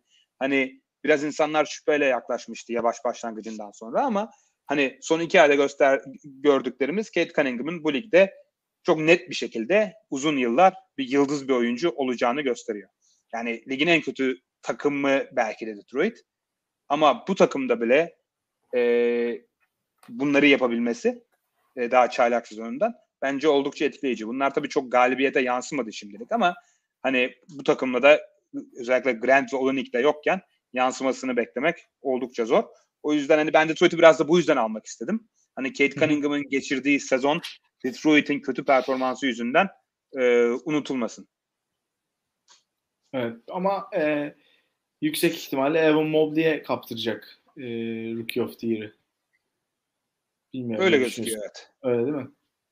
Yani Kaan senin eklemek istediğin bir şey var mı? Farklı düşünüyordur ama. Ee, yo yo bence de e, Mobley favori. Ee, Cem'in K'de hakkında katılıyorum. Hani burada bir Jeremy Grant takası önemli olacak Pistons için. O da çok iyi bir e, hamle oldu e, Pistons açıkçası. Çünkü hani onu bir hani kontrata imzalıyorsunuz zaten. Pistons için Jeremy Grant'a kontrat vermenin bir ekstra tarafı yok. Takım böyle bir salary sıkıntısı olan bir takım değil. E, imza aldığınız adamı işte e, bir sezon önce. Şimdi iki tane ilk tur hakkında büyük ihtimalle belki iyi bir genç parçaya takas edecekler. O yüzden çok iyi bir hamle olacak e, onlar için. Onun dışında da belki bir ekstra taraf. Ben Isaiah Stewart'tan daha iyi bir sezon bekliyordum. E, Aynısını diyecektim abi. Evet, çok kötü e, ya. Yani e, hala genç tabii. Hala sadece 20 yaşında bir oyuncu ama e, hani ilk sezonki o heyecanından evet. biraz daha düşük şu anda. Evet ama yani dediğin gibi 20 yaşında olması sebebiyle çok da yüklenmemek lazım. Trey Lyle e, açıkçası belki başka takımlarda bir yan parça olabileceğini yani yan parça olabileceğini gösteriyor sanki ama e, çok da bir takas değeri yok. Çok kötü bir oyuncu bence Trey Lyle. Ya bu arada Trey e, çok kötü değil bence ya. Yani e, abi Spurs zamanı çok benim e, yani canıma tak etti o yüzden. Bu arada bir şey söyleyeceğim ben. Yani. Trey Lyles'ı biliyorsun değil mi yani Donovan Mitchell'a takasladılar yani haklı evet. olarak. Draft gecesi değil mi? Yani, olabilecek en kötü şey herhalde. Ee, ondan dolayı ya Detroit'te garip oyuncular var abi işte Josh Jackson, Saben Lee falan. Ya mesela Hamidou Diallo çıldırdı bir ara. Bir, bir benim de, falan vardı. Benim herhalde NBA'de en sevmediğim oyuncu o. yani cid, cidden hiç hiç sevmiyorum Hamidou Diallo'yu. Kaan Korkut Kaan Korkut da bunu çok iyi bilir. Orada selam çakmış olalım. Nedense Diallo'ya takığım abi. Yani. Ee, yani bu takım aslında bu kadar kötü olmaması gereken bir takım. Yani fena olmayan yani Hamdi Diallo çok kötü bir adam değil. Ben Sable Çok kötüler abi. Ya Olenik, Olenik ve Grant Olenik ve Grant full oynasa ve Killian Hayes oynamasa bundan daha iyi bir şey de olabilirlerdi bence. Hani playoff zor. Ya bir de bence da. Dwayne Casey'nin gidip e, biraz daha yenilikçi bir koçun gelmesi lazım abi. Hani oradaki havayı değiştirecek. Olabilir evet. Ee, yani bir de tabii gel, yani topu mesela çok Sadık Bey'e veriyorlar. Sadık Bey el üstü bir şeyler üretsin, pick and roll oynatsın falan diye ama Sadık Bey de yani o seviye şu an orada değil yani. Biraz Sadık Bey iyi olacak. Bence ben, de olacak ama biraz çok iyi olacak bence. Biraz fazla top kullanıyor. Hani bakalım görelim becerebilecek mi diye. O yüzden o da hani galibiyete katkıyı olumsuz yönde etkiliyor tabii doğal olarak. Evet doğru. Ee, panik metreye geçelim isterseniz. Ee, orada biraz aslında bahsettik. Ee, programın en başında güç dengesini konuşurken panik metredeki takımımız Brooklyn Nets. Ee, Brooklyn Nets'e ilişkin olarak ne kadar paniyiz? Ee, Cem senle başlayalım abi. Ya ya zor gerçekten zor bir soru çünkü yani çok fazla farklı faktör var. Yani 3 süperstar içinde farklı panik seviyeleri ve panik olmak için farklı sebepler var. Hani 3 süperstarı geçtim. Diğer oyuncular için de yani Blake Griffin geçen seneki formunda değil. Joe Harris sene başından beri e, sakat. Bruce Brown geçen seneki formunda değil. Yani herkes için böyle bir panik olabilecek sebep var. Steve Nash çok iyi bir performans göstermiyor açıkçası e, bu sezon. E, Kyrie Irving'in playofflarda ne kadar oynay- oynayıp oynamayacağı belli değil. Kevin Durant'in ne kadar e, sağlıklı oynayabileceği belli değil. O yüzden şöyle düşünmek lazım. Tabii sene başındaki beklentilerimize göre düşünelim. Nets sanırım hepimizin şampiyonluk favorisiydi. Hepimiz Nets'i seçtik galiba. Ee, NBA tarihinin en iyi hücumlarından biri olmaları bekleniyordu. Ee, bunu bu sezon göremeyeceğimiz kesin. Yani playoff'a başlarken bile net bir favori olarak başlamayacak Brooklyn Nets. Bu bile bence hani panik metreden panik metrenin belli bir seviyede olması gerektiğini gösteriyor. Ben açıkçası e, 8 diyeceğim panik metreye. Çünkü yani Kyrie Irving, Kevin Durant, James Harden birlikte çok çok az maç oynadı. Yani neredeyse hiç beraber süre alamadılar. Geçen sene de böyleydi. Geçen sene sadece playofflarda birkaç maç beraber oynayabildiler. Yani oyuncuların hani birbirleriyle böyle oynamayı öğrenmesi, kaynaşması için de yeterli bir süre olmadı. İki sene sonra bile bunu diyebilmek gerçekten e, biraz çok saçma ve hani bu takım için biraz üzücü ve hayal kırıklığı olan bir durum. O yüzden hani ben üçü dönecek de birlikte böyle inanılmaz bir seri yakalayıp playofflarda ezip geçecekler diyemiyorum. Ee, hani şu an şampiyonluğun favorisi değiller bence. Hani 4-5 favorisinden biriler evet.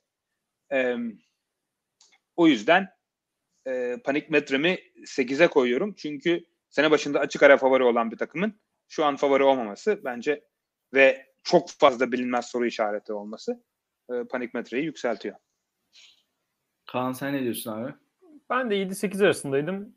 Ee, yani Kevin Durant'in de sakatlığıyla birlikte 8 diyebilirim. Yani şey tabii şey iyi yani Kevin Durant'in e, geçen sene playofflar zaten hani NBA'in en iyi oyuncusu argümanında e, benim açımdan en kuvvetli argümanı e, yapan oyuncu olmuştu ama bu sezonda o normal sezonu devam ettirebilmesi de e, hani yaş ve sakatlıklar yaşamış bir oyuncu için e, yani beklentilerini karşılamış o, o yani MVP seviyesi bekliyorsanız MVP seviyesi oynaması beklentinizi aşmasa bile yine de doldurması açısından çok iyi yani bu yaş bu yaşında ve sakatlık geçmiş bir oyuncu açısından. O yüzden hani Durant'in e, o seviyede devam etmesi e, en önemli şey herhalde net açısından ama önemli ikinci şey de Kyrie Irving'in yani evde ev sahasında oynayabilmesi veya oynayamıyor hala ve oynayamayacak gibi gözüküyor e, program başı dediğim gibi.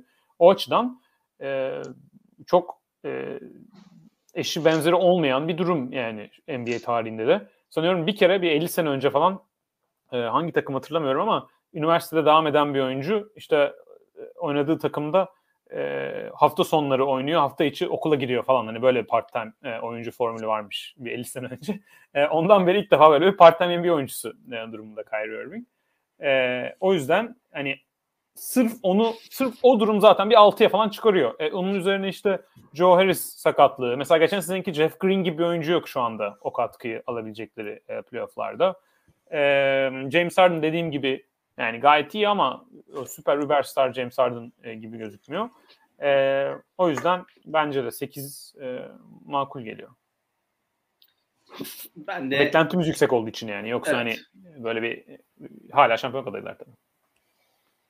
Katılıyorum abi. Ben de 7-8 diyecektim. Ee, ve benzer sebeplerden ötürü. Ben de 8 diyebilirim. Ee, Panikmetre bölümünde özel bir parantez açacağız. Normalde takımlar üzerinden konuşuyoruz. Aslında Golden State'e ilişkin çok büyük paniğimiz yok. Ee, ama Curry ve e, Clay açısından e, form durumları açısından bir panik metre yapalım dedik. Bu tabii ki zaten Golden State'i de etkileyecek bir durum ama e, özellikle bu ikili açısından e, ne düşünüyorsunuz ilerleyen dönemde? Bir paniğiniz var mı son, şu anki son form durumundan sonra? Cem senle başlayalım. Ya açıkçası yani Clay Thompson açısından e, çok yok. E, yani sadece e, 8 9 maç oldu. 10 maç bile oynamadı e, Clay Thompson ve biraz böyle olmasını e, bekliyordum. Çünkü hani sakatlıktan dönen oyuncular biraz böyle e, hücumda form tutmak açısından biraz şutunu fazla e, zorluyor. E, ve hani o yüzden Clay Thompson'ın verimsiz olmasının, şutlarının çok girmemesini ne çok bir anlam yüklemiyorum. Çünkü özellikle Clay için savunma tarafında ve hücumda şutu dışında, skorerliği dışında diğer taraflarda beklediğimden çok daha iyi gözüküyor. Yani pasörlüğü belki de kariyerinde gördüğümüzden çok daha iyi e, gözüküyor. E, hangi maçtı böyle çok çok iyi e, pas Dallas maçıydı.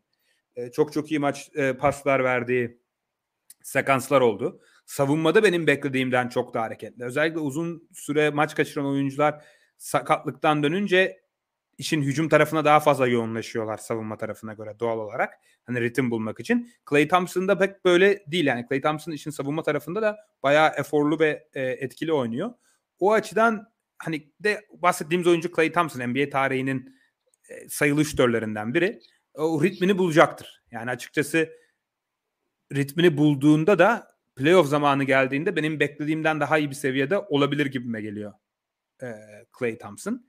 E, Steph Curry konusunda biraz daha panik metren biraz daha yüksek açıkçası. Yani çünkü Steph Curry'nin şu an e, yaşadığı problemler e, playoff'a yansıyabilecek problemler. Yani e, kendine iyi şut hazırlama konusunda iyi savunmalara karşı e, ve kendisine yoğunlaşmış savunmalara karşı e, zorlanıyor biraz. Tabii bunda Draymond Green olmasının çok ciddi bir e, etkisi var. Draymond Green çünkü Stephen Stephen Curry'e pozisyon hazırlamada e, olabilecek en iyi oyuncu. Birbirlerini çok iyi tanıyorlar. E, bunun tabii ki çok ciddi bir etkisi var. Ama e, yani e, dönem dönem ikili sıkıştırmalarda veya pick and roll oynatırken e, yapılan traplerde Steph Curry'nin çok fazla top kaybettiğini ve e, kendisine e, istediği seviyede şut hazırlayamadığını e, görüyoruz son e, bir, bir buçuk aydır. Bu playofflarda rakiplerin daha sizi savunmaya daha iyi yoğunlaştığı, daha iyi stratejiler geliştirdiği dönemlerde sıkıntı olabilir Steph Curry'e e, gibime geliyor. Çünkü çok normal yani 34 yaşına girecek bir oyuncu. Normal sezonunda çok fazla hücum yükü taşıyor. O yüzden böyle bir iniş olması e, çok normal. Ha, çok uz- uzun süreceğini sanmıyorum bunun. Ama Steph Curry'nin sene başında gösterdiği seviyeyle karşılaştırılınca hani böyle ligin en iyi oyuncusu seviyesinde bir playoff geçirmesini biraz daha zor ihtimal olduğunu bence görmüş olduk son bir, bir buçuk ayda. Ee, bu da çok normal yani. O yüzden Steph Curry ve Clay için panik metrem 3 3-4 diyeyim yani. Yine de çok yüksek değilim. Çünkü Draymond Green gelecek. Clay e, şutu ritim bulacak. O yüzden Steph Curry'nin hafif bir düşüşü onlar tarafından kompanse edilecektir gibime geliyor.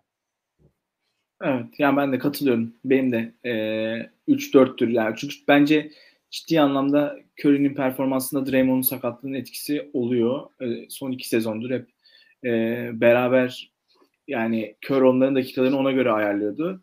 E, onun etkisini görüyoruz. Kaan sen nasıl görüyorsun abi? Bir de Kerem Yiğit uzun sorusu var. Bunu tam programdan önce konuşuyorduk. Belki ona da cevap verirsin. Tabii. Ee, Clay için bir paniğim yok benim de ya. Yani herhalde sıfır falan yani. E, gayet de iyi gözüküyor. Hani entegre olması tabii biraz sürebilir. E, Curry için sizin söylediklerinize ek olarak biraz da bu sezon savunmada da bayağı eforlu olduğu için o da hani sezon ilerledikçe biraz kendi gösteriyor olabilir. Yani Draymond'ın olmaması e, büyük bir etken ama yani Steph Curry'nin yüzde son bir buçuk aydır falan yüzde 34 ile şut atıyor galiba. Yani tabii ki ne kadar iyi bir şutör olursanız olun ki Steph Curry NBA en iyi şutörü belli dönemlerde şut formunuz düşebilir. Yani bu çok e, hep olan bir şey. Ama Steph Curry seviyesinde bir oyuncunun böyle bir neredeyse 20 maçlık bir süreçte %34 ile şut atması hani sırf Draymond Green olmamasıyla da çok açıklanmaz bence. Çünkü hani maçları izleyince de normalde Steph Curry'nin attığı bir sürü şut da kaçırıyor. Yani çok formsuz bir dönemden e, geçtiği e, ortada. E, Draymond'ın gelmesi tabii ki yardımcı olacaktır ama işte bu yaşıyla itibaren bu kadar yüksek bir yükle oynaması hani şeyden de bahsediyoruz e, yaz araları falan hep daha kısaydı son bir iki sezondur. E, Curry mesela Warriors geçen sezon playoff'lara giremedi ama playoff'lara girmek için acayip bir eforla sezonun ikinci yarısını oynadılar. İşte bu sezon e, dediğim gibi savunmada gayet iyi performans veriyor Steph Curry. İşte onların etkenliği biraz e, o şut formuna yansımış olabilir mi? E, o da var. E, ama en önemli şey burada Cem'in söylediği yani Steph Curry mesela insanlar e, daha bu Steph Curry şeye gelmeden önce son 15-20 maçlık periyoddan önce MVP yarışında birinciyken e, hani insanlar 2016 sezonundan daha iyi mi falan diye de konuşuyordu. Geçen sezonda e, hani e, konuşuluyordu bu. Steph Curry daha da mı iyi 2016'da olduğundan. Yani şey çok net bariz ortada. Steph Curry birebir de adam eksiltmedi. O 2015-2016 Steph Curry, 2017 Steph Curry gibi değil. Yani bu yaşla çok e, doğal olan bir şey. O da playofflarda belki bir sıkıntı yaratmaz. Ama e,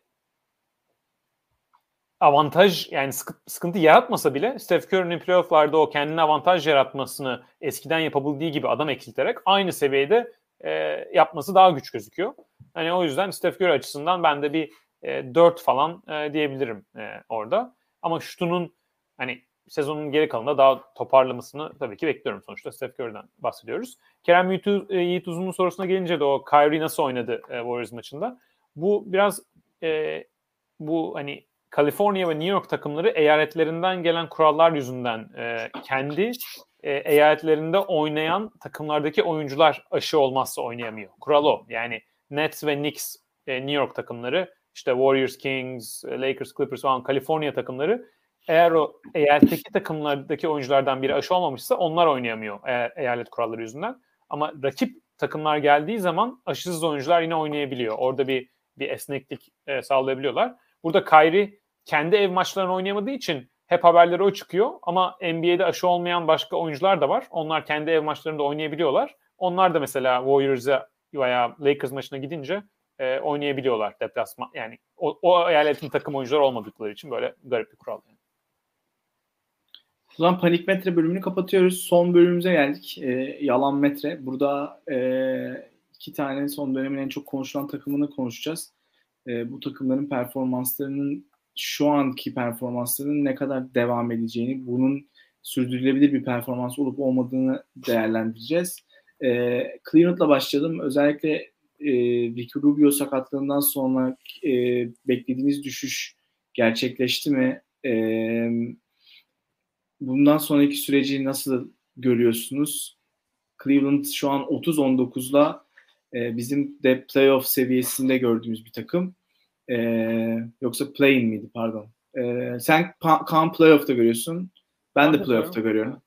Ee, biz play yani, burada ama son update'lerden sonraki belki playoff'ta çıkmış olabilir. Playoff'ta da olabilir. Ee, Aynen. Yani o tam arada arada olan takımlardan arada. biriydi. Ben ben mesela play'inde görüyorum e, biraz daha.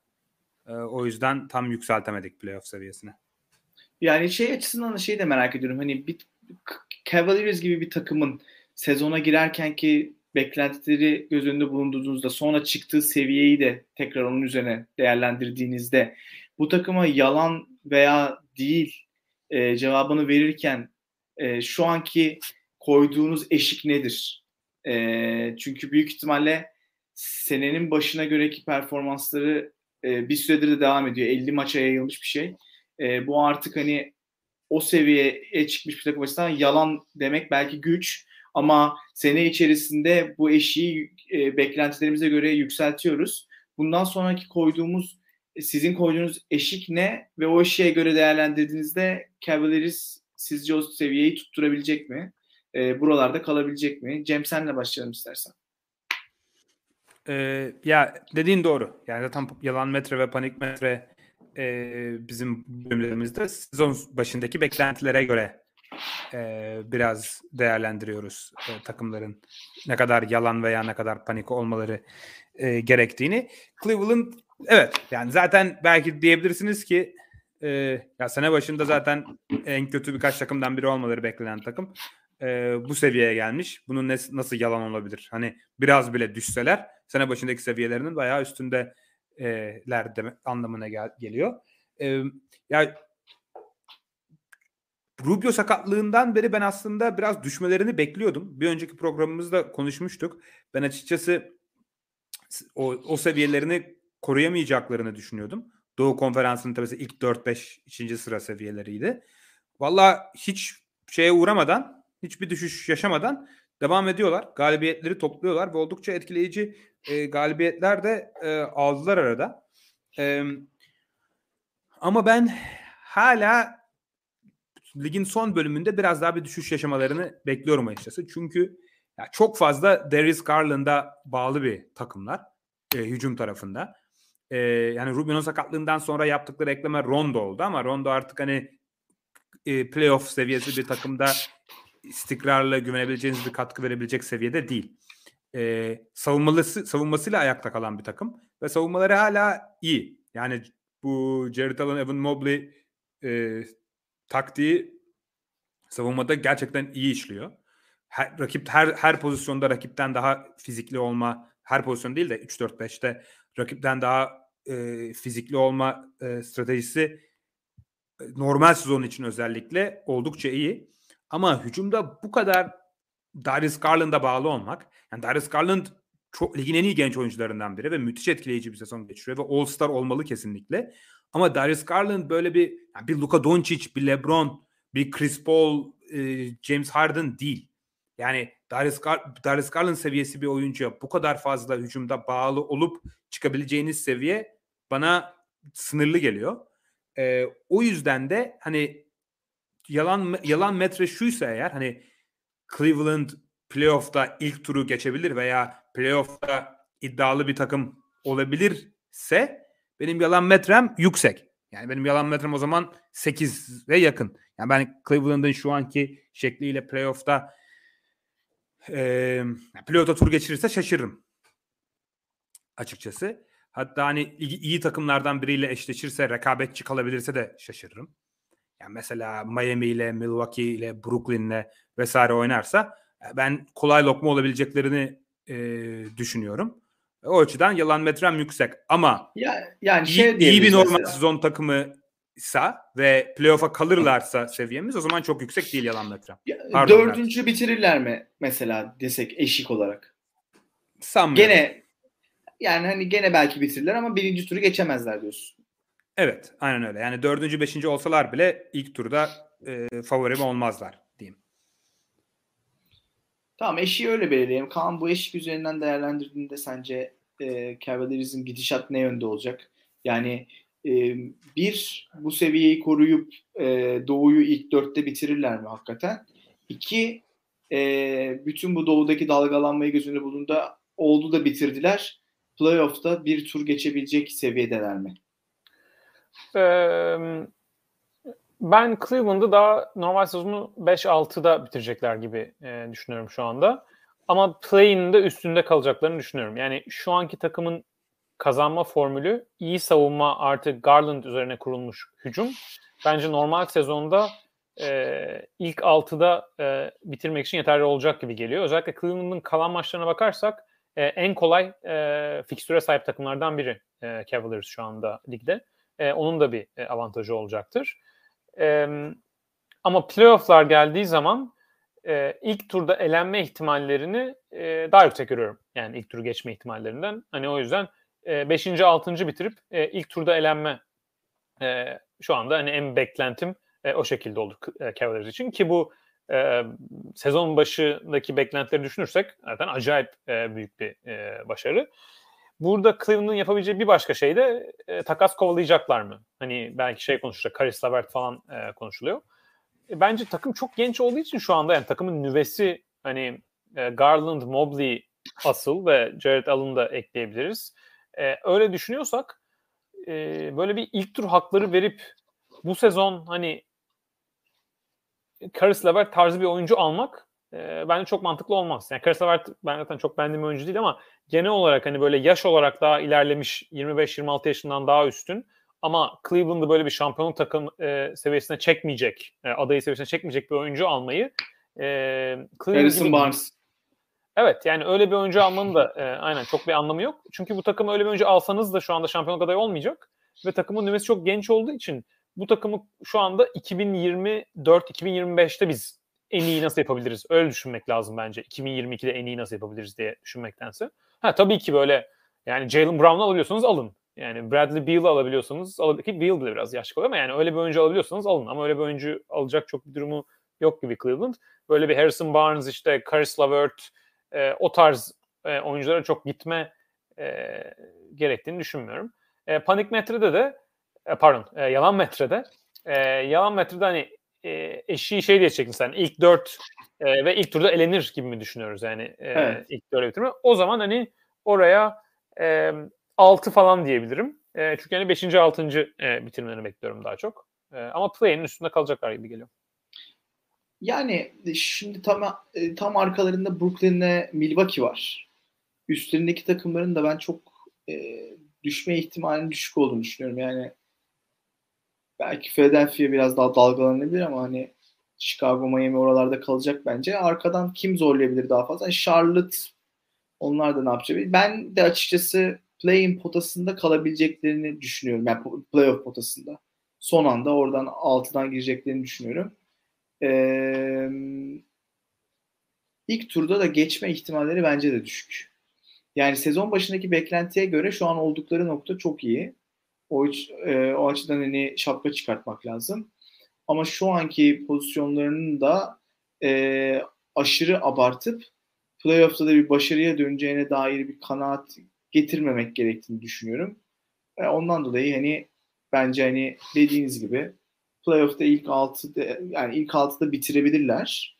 E, ama playoff'ta ilk turda elenirler. Ben bu, bu düşüncedeyim onlara ilişkin olarak. E, de yani Colin Sexton da e, daha 99'lu yani hani ve şu an tabii onların hani Garland'le ikisinin e, aynı anda sahada olmasındansa topun Garland'de olduğu düzenin daha iyi olduğunu gördüğümüz bir sezon olması açısından Sexton'ın değeri düştü ama e, hala bir takas parçası olarak bence değerli. Yani e, ilgi çeker bence. Kontratı bitiyor onun bir de. Hani o öyle bir evet. e, komplikasyon evet. var. Ama olabilir yani takas. Evet yani e, o zaman Grizzlies'e geçelim abi. Yani hani son dönemde program yapmadığımızda bir yani özellikle güç dengesi programı yapmadığımız dönemde de herhalde en büyük patlamayı yapan takım Grizzlies oldu.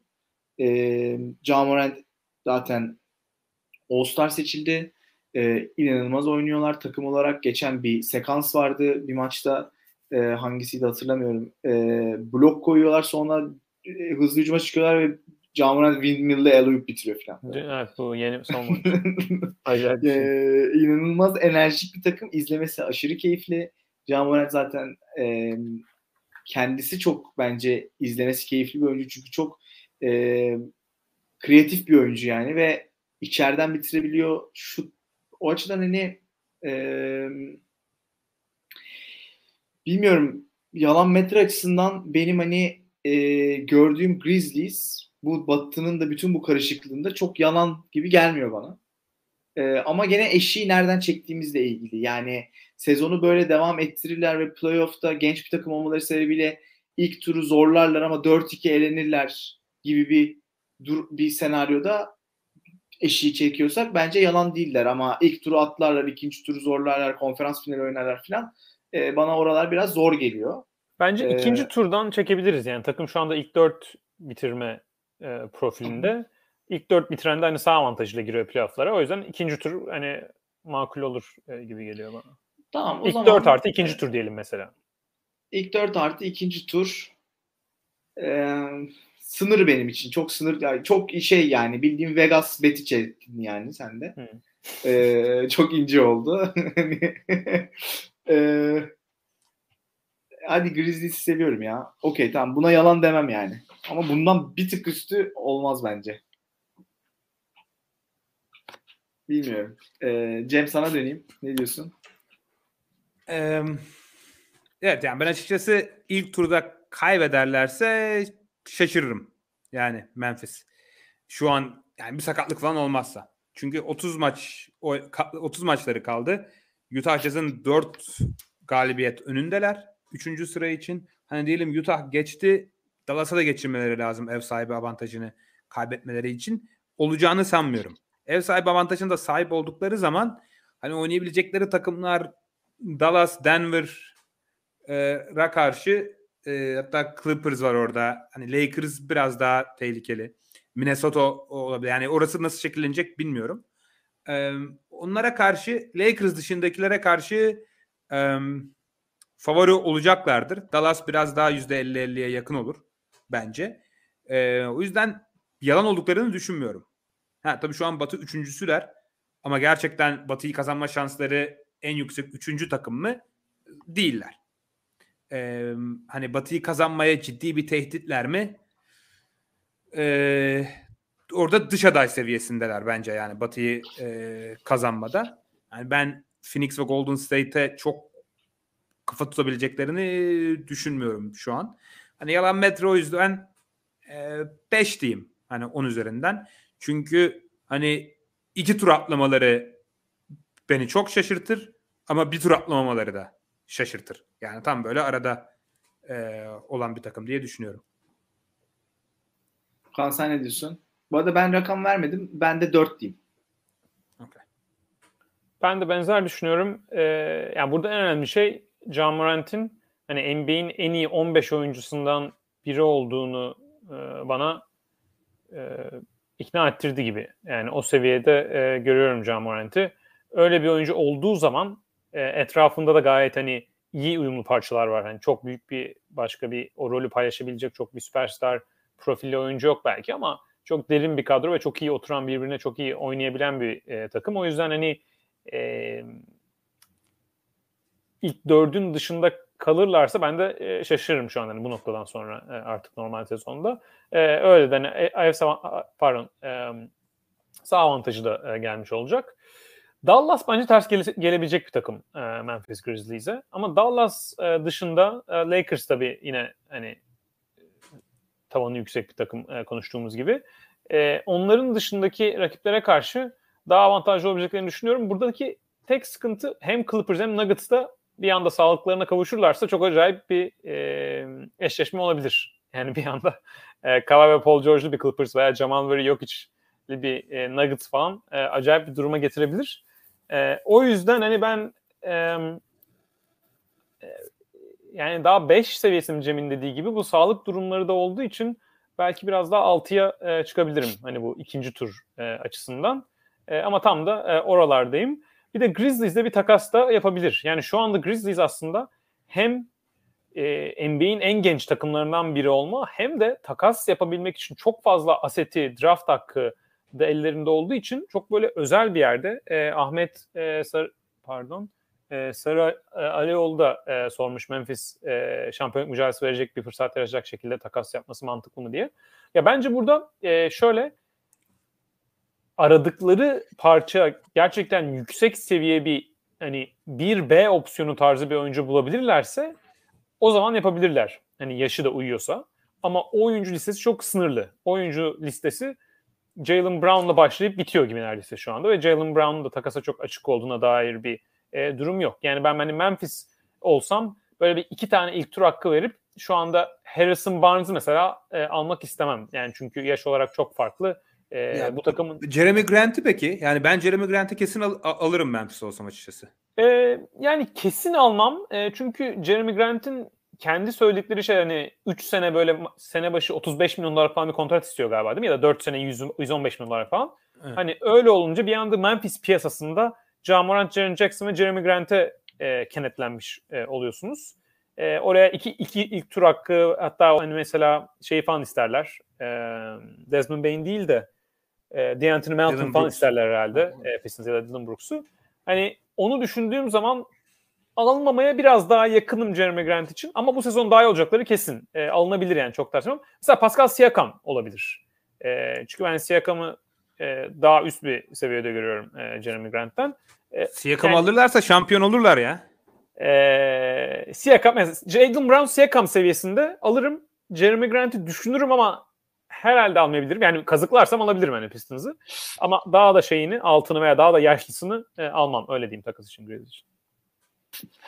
Ya John Collins Grizzlies için en kritik konu iki tane ekstra birinci tur pikleri olması bu sene. Yani üç tane birinci tur hakları var. Zaten çok geniş ve genç bir takımlar. Yani onların üçünü de kendileri için kullanmak istemeyeceklerdir. Yani en az ikisini onlar, en az bir ikisini takas edecekler onların. Ama off season'da mı ederler, bu takas dönemi mi ederler göreceğiz. Ben olsam açıkçası bu sene biraz şey yapardım. Hamle yapardım yani e, hazır bu kadar iyi gidiyorken momentumu almışken hani bir iki birinci tur piki verip hani nispeten yaşı çok da ileri olmayan Jalen Brown'u alamasam bile hani ben Jeremy Grant'i e, almaya çalışırım e, diye düşünüyorum ya da o, o seviye oyuncular da seviye atabilir gibime geliyor. Bir de ilk tur pikleri galiba jazz piki falan var onlarda. Hani o tarz Evet. jazz piki ve böyle düşük bir ilk tur falan verilebilirse o zaman belki daha olabilir Evet. yani. Bence de ha- hamle yapacak takımlardan biri olacaktır Memphis. Yani en azından yapması gereken takımlardan biri. Ama yani Ee, Jeremy Grant'in Onların da takım çok geniş abi yani. O Ha. kadar adama ihtiyacın olmadığını playoff'ta konuşuyoruz zaten. Yani hani Ha. bir ara Denver öyleydi. Takımın yarısını dağıttılar işte Hernan Gomez'ler, Beasley'ler falan. 12 kişi rotasyonda hepsi NBA'de oyun, e, bir takımın 6. 7. parçası olabileceği. O kadar adamı tutmana gerek yok açıkçası. Yani onları bir hepsini bir araya getirip bir pikle e, bu takımı seviye atlatacak bir oyuncu bulabilirlerse Memphis iyi kültürü olan bir takım. E, yıllardır yani bir şekilde işte o takım dağıldıktan sonra bile Ja Morant'in gelişiyle gene çok hızlı bir şekilde girdiler. Yani hani kimse Ja Morant'in draft edildikten sonra hem geçen seneki performanslarını hem de şu anki oldukları durumu beklemiyordu. E, o açıdan iyi yönetilen bir takım. Doğru kararlar veriyorlar. E, yani Des- Desmond Bain vesaire de yani çok 30. sıra seçimi falan olması lazım. Dylan Brooks gene arkalardan e, vesaire. Hani o açıdan be- bence iyi bir hamle gelebilir o taraftan. E, her ne kadar belki şehir olarak bilmiyorum. Gittiniz mi Memphis'e ne kadar ilgi çekici bir yer bilmemekle beraber. Çok da küçük bir pazar ama e, basketbol takımı açısından bence olabilecekleri en iyi durumdalar gene. Çok hızlı bir şekilde geldiler buraya yani. E, bir birilerinin ilgisini çekebilir. Ja Morant çok karizmatik ve diğer oyuncuların da birlikte oynamak iste isteyeceği bir oyuncu tarzı olduğu için hani öyle bir Evet. avantajları da var. Orada pazar dezavantajı oradan biraz e, kapanıyor e, gibi. E, evet yani takas olabilir. Yani. Mesela dediğim gibi Jeremy Grant mesela Grant Jackson ve Ja Morant olacaksa bu takımın kadrosu. Çünkü Grant takas yapınca ona bağlanıyorsunuz gibi. Evet. Yani o takım daha dış aday profilinde geliyor bana şampiyonluk adayında. Çünkü hani Jeremy Grant'i çok beğensem de e, fizik e, açısından et, yanında bir tane daha böyle Grant'ten daha üst seviye bir opsiyon olmadan şampiyonluk seviyesinde e, bir takımda biraz daha o takım zorlanabilir gibi geliyor. Yani John Grant fiziğinde bir oyuncu finale çıktığı zaman yanındaki ikinci opsiyon Grant ise hani Bain daha ne kadar çok adım atar e, o soru da var. E, o yüzden biraz aradayım yani. Evet. Ya Mert'in dediği konu kritik. Çok iyi bir e, franchise olmalarının ve çok iyi draft yapmalarının da öyle bir avantajı oluyor. Yani sizin çekirdeğiniz Morant Jackson veya Morant Jackson Grant veya Morant Jackson Bain ise çok iyi draft yaptığınız için sizin sürekli ucuza katkı verebilecek genç oyuncu bulma şansınız artıyor. Yani aslında Memphis'in belki o 3 ilk tur hakkını hepsini takas etmemelerinin karşı argüman etmemesi gerektiğinin karşı argümanı da o. Yani biz biz çok iyi draft ediyoruz. Biz bu oyuncuları yetiştirip adamların aslında takas değeri bir birinci tur pikinden daha iyi olabilir diye kendilerini hani o pikleri hemen takas etmemeye e, ikna edebilirler bir ihtimalle. Evet ama yani işte konuşuruz abi de e, draft programında o kadar fazla adamı da işte draft etmenin bir noktada pek bir faydası olmuyor. Eğer birbirleriyle be- benzer pozisyonlarda oynuyorlarsa. E, Sixers onu denedi. Hani sonra hata hepsi bir tek Embiid çıktı gerçi aralarından ama yani yıllarca tanking yapıp bir sürü adam aldılar. Memphis'in de o, o bir noktada vazgeçmen gerekiyor. Boston da benzer bir sıkıntı yaşadı mesela. Bir türlü draft yapamadı, şey yapamadı, takas yapamadı. Hep elindekini daha değerli gördü. Günün sonunda hep free agent'ta kaptırdı yani. Onda bir sınırı var. Bilmiyorum. Artık onu değerlendirirler. Ee, ama panik metre açısından yani nispeten daha şey olduğumuz bir takım. Daha e, şey yalan metre açısından e, potansiyellerine tutturduklarını düşündüğümüz bir takım diyelim. E, 1 saat 50 dakikayı bulduk. E, belliydi. Bir süredir konuşmuyorduk zaten. Ki az takım seçtik. Yani eledik. E, eledikleri yani yoksa Evet mesela Miami'yi çıkarttık işte Phoenix'e hiç değinmeme konusunda bir e, konuştuk önden hani Cem bir ara Kings ve Knicks falan dedi ama belliydi onları konuşmayacağım zaten. yani evet, Kings... ben Kings falan dedim hiç, hiç ilgi görmedi zaten. Yani Kings'te tek ilgi çeken şey Tyrese Halliburton. Ee, bir Onları zaten takas programında bol bol konuşuruz gibime geldi. O yüzden evet. çok Kings zaten geçen ederim. sene de bütün takımı e, takas açmıştık. Ya çünkü aynı adamlar hala duruyor. E, işte Harrison Barnes ve Buddy Hield olduğu sürece zaten usual suspect olarak draft programında konuşulacaklar yani. Takas programı. E, şey aynen e, takas programında. E, öyle diyeyim beyler. E, şu an programı izleyen e, ve henüz like'lamayan biri var ise likelamasını rica edelim. Ee, eğer abone olmadıysanız YouTube'dan bize abone olursanız çok seviniriz. Ee, Twitter'da bizi takip etmiyorsanız @pikempod adresinden takip edebilirsiniz. Ee, diyelim ve bu programı kapatalım. Bir sonraki programda görüşmek üzere diyelim. Ee, çok teşekkürler. Ağzınıza sağlık. Karla mücadelenizde e, de iyi şanslar diliyorum. Bir sonraki programda görüşmek üzere. Teşekkürler. Hoşçakalın. Görüşürüz.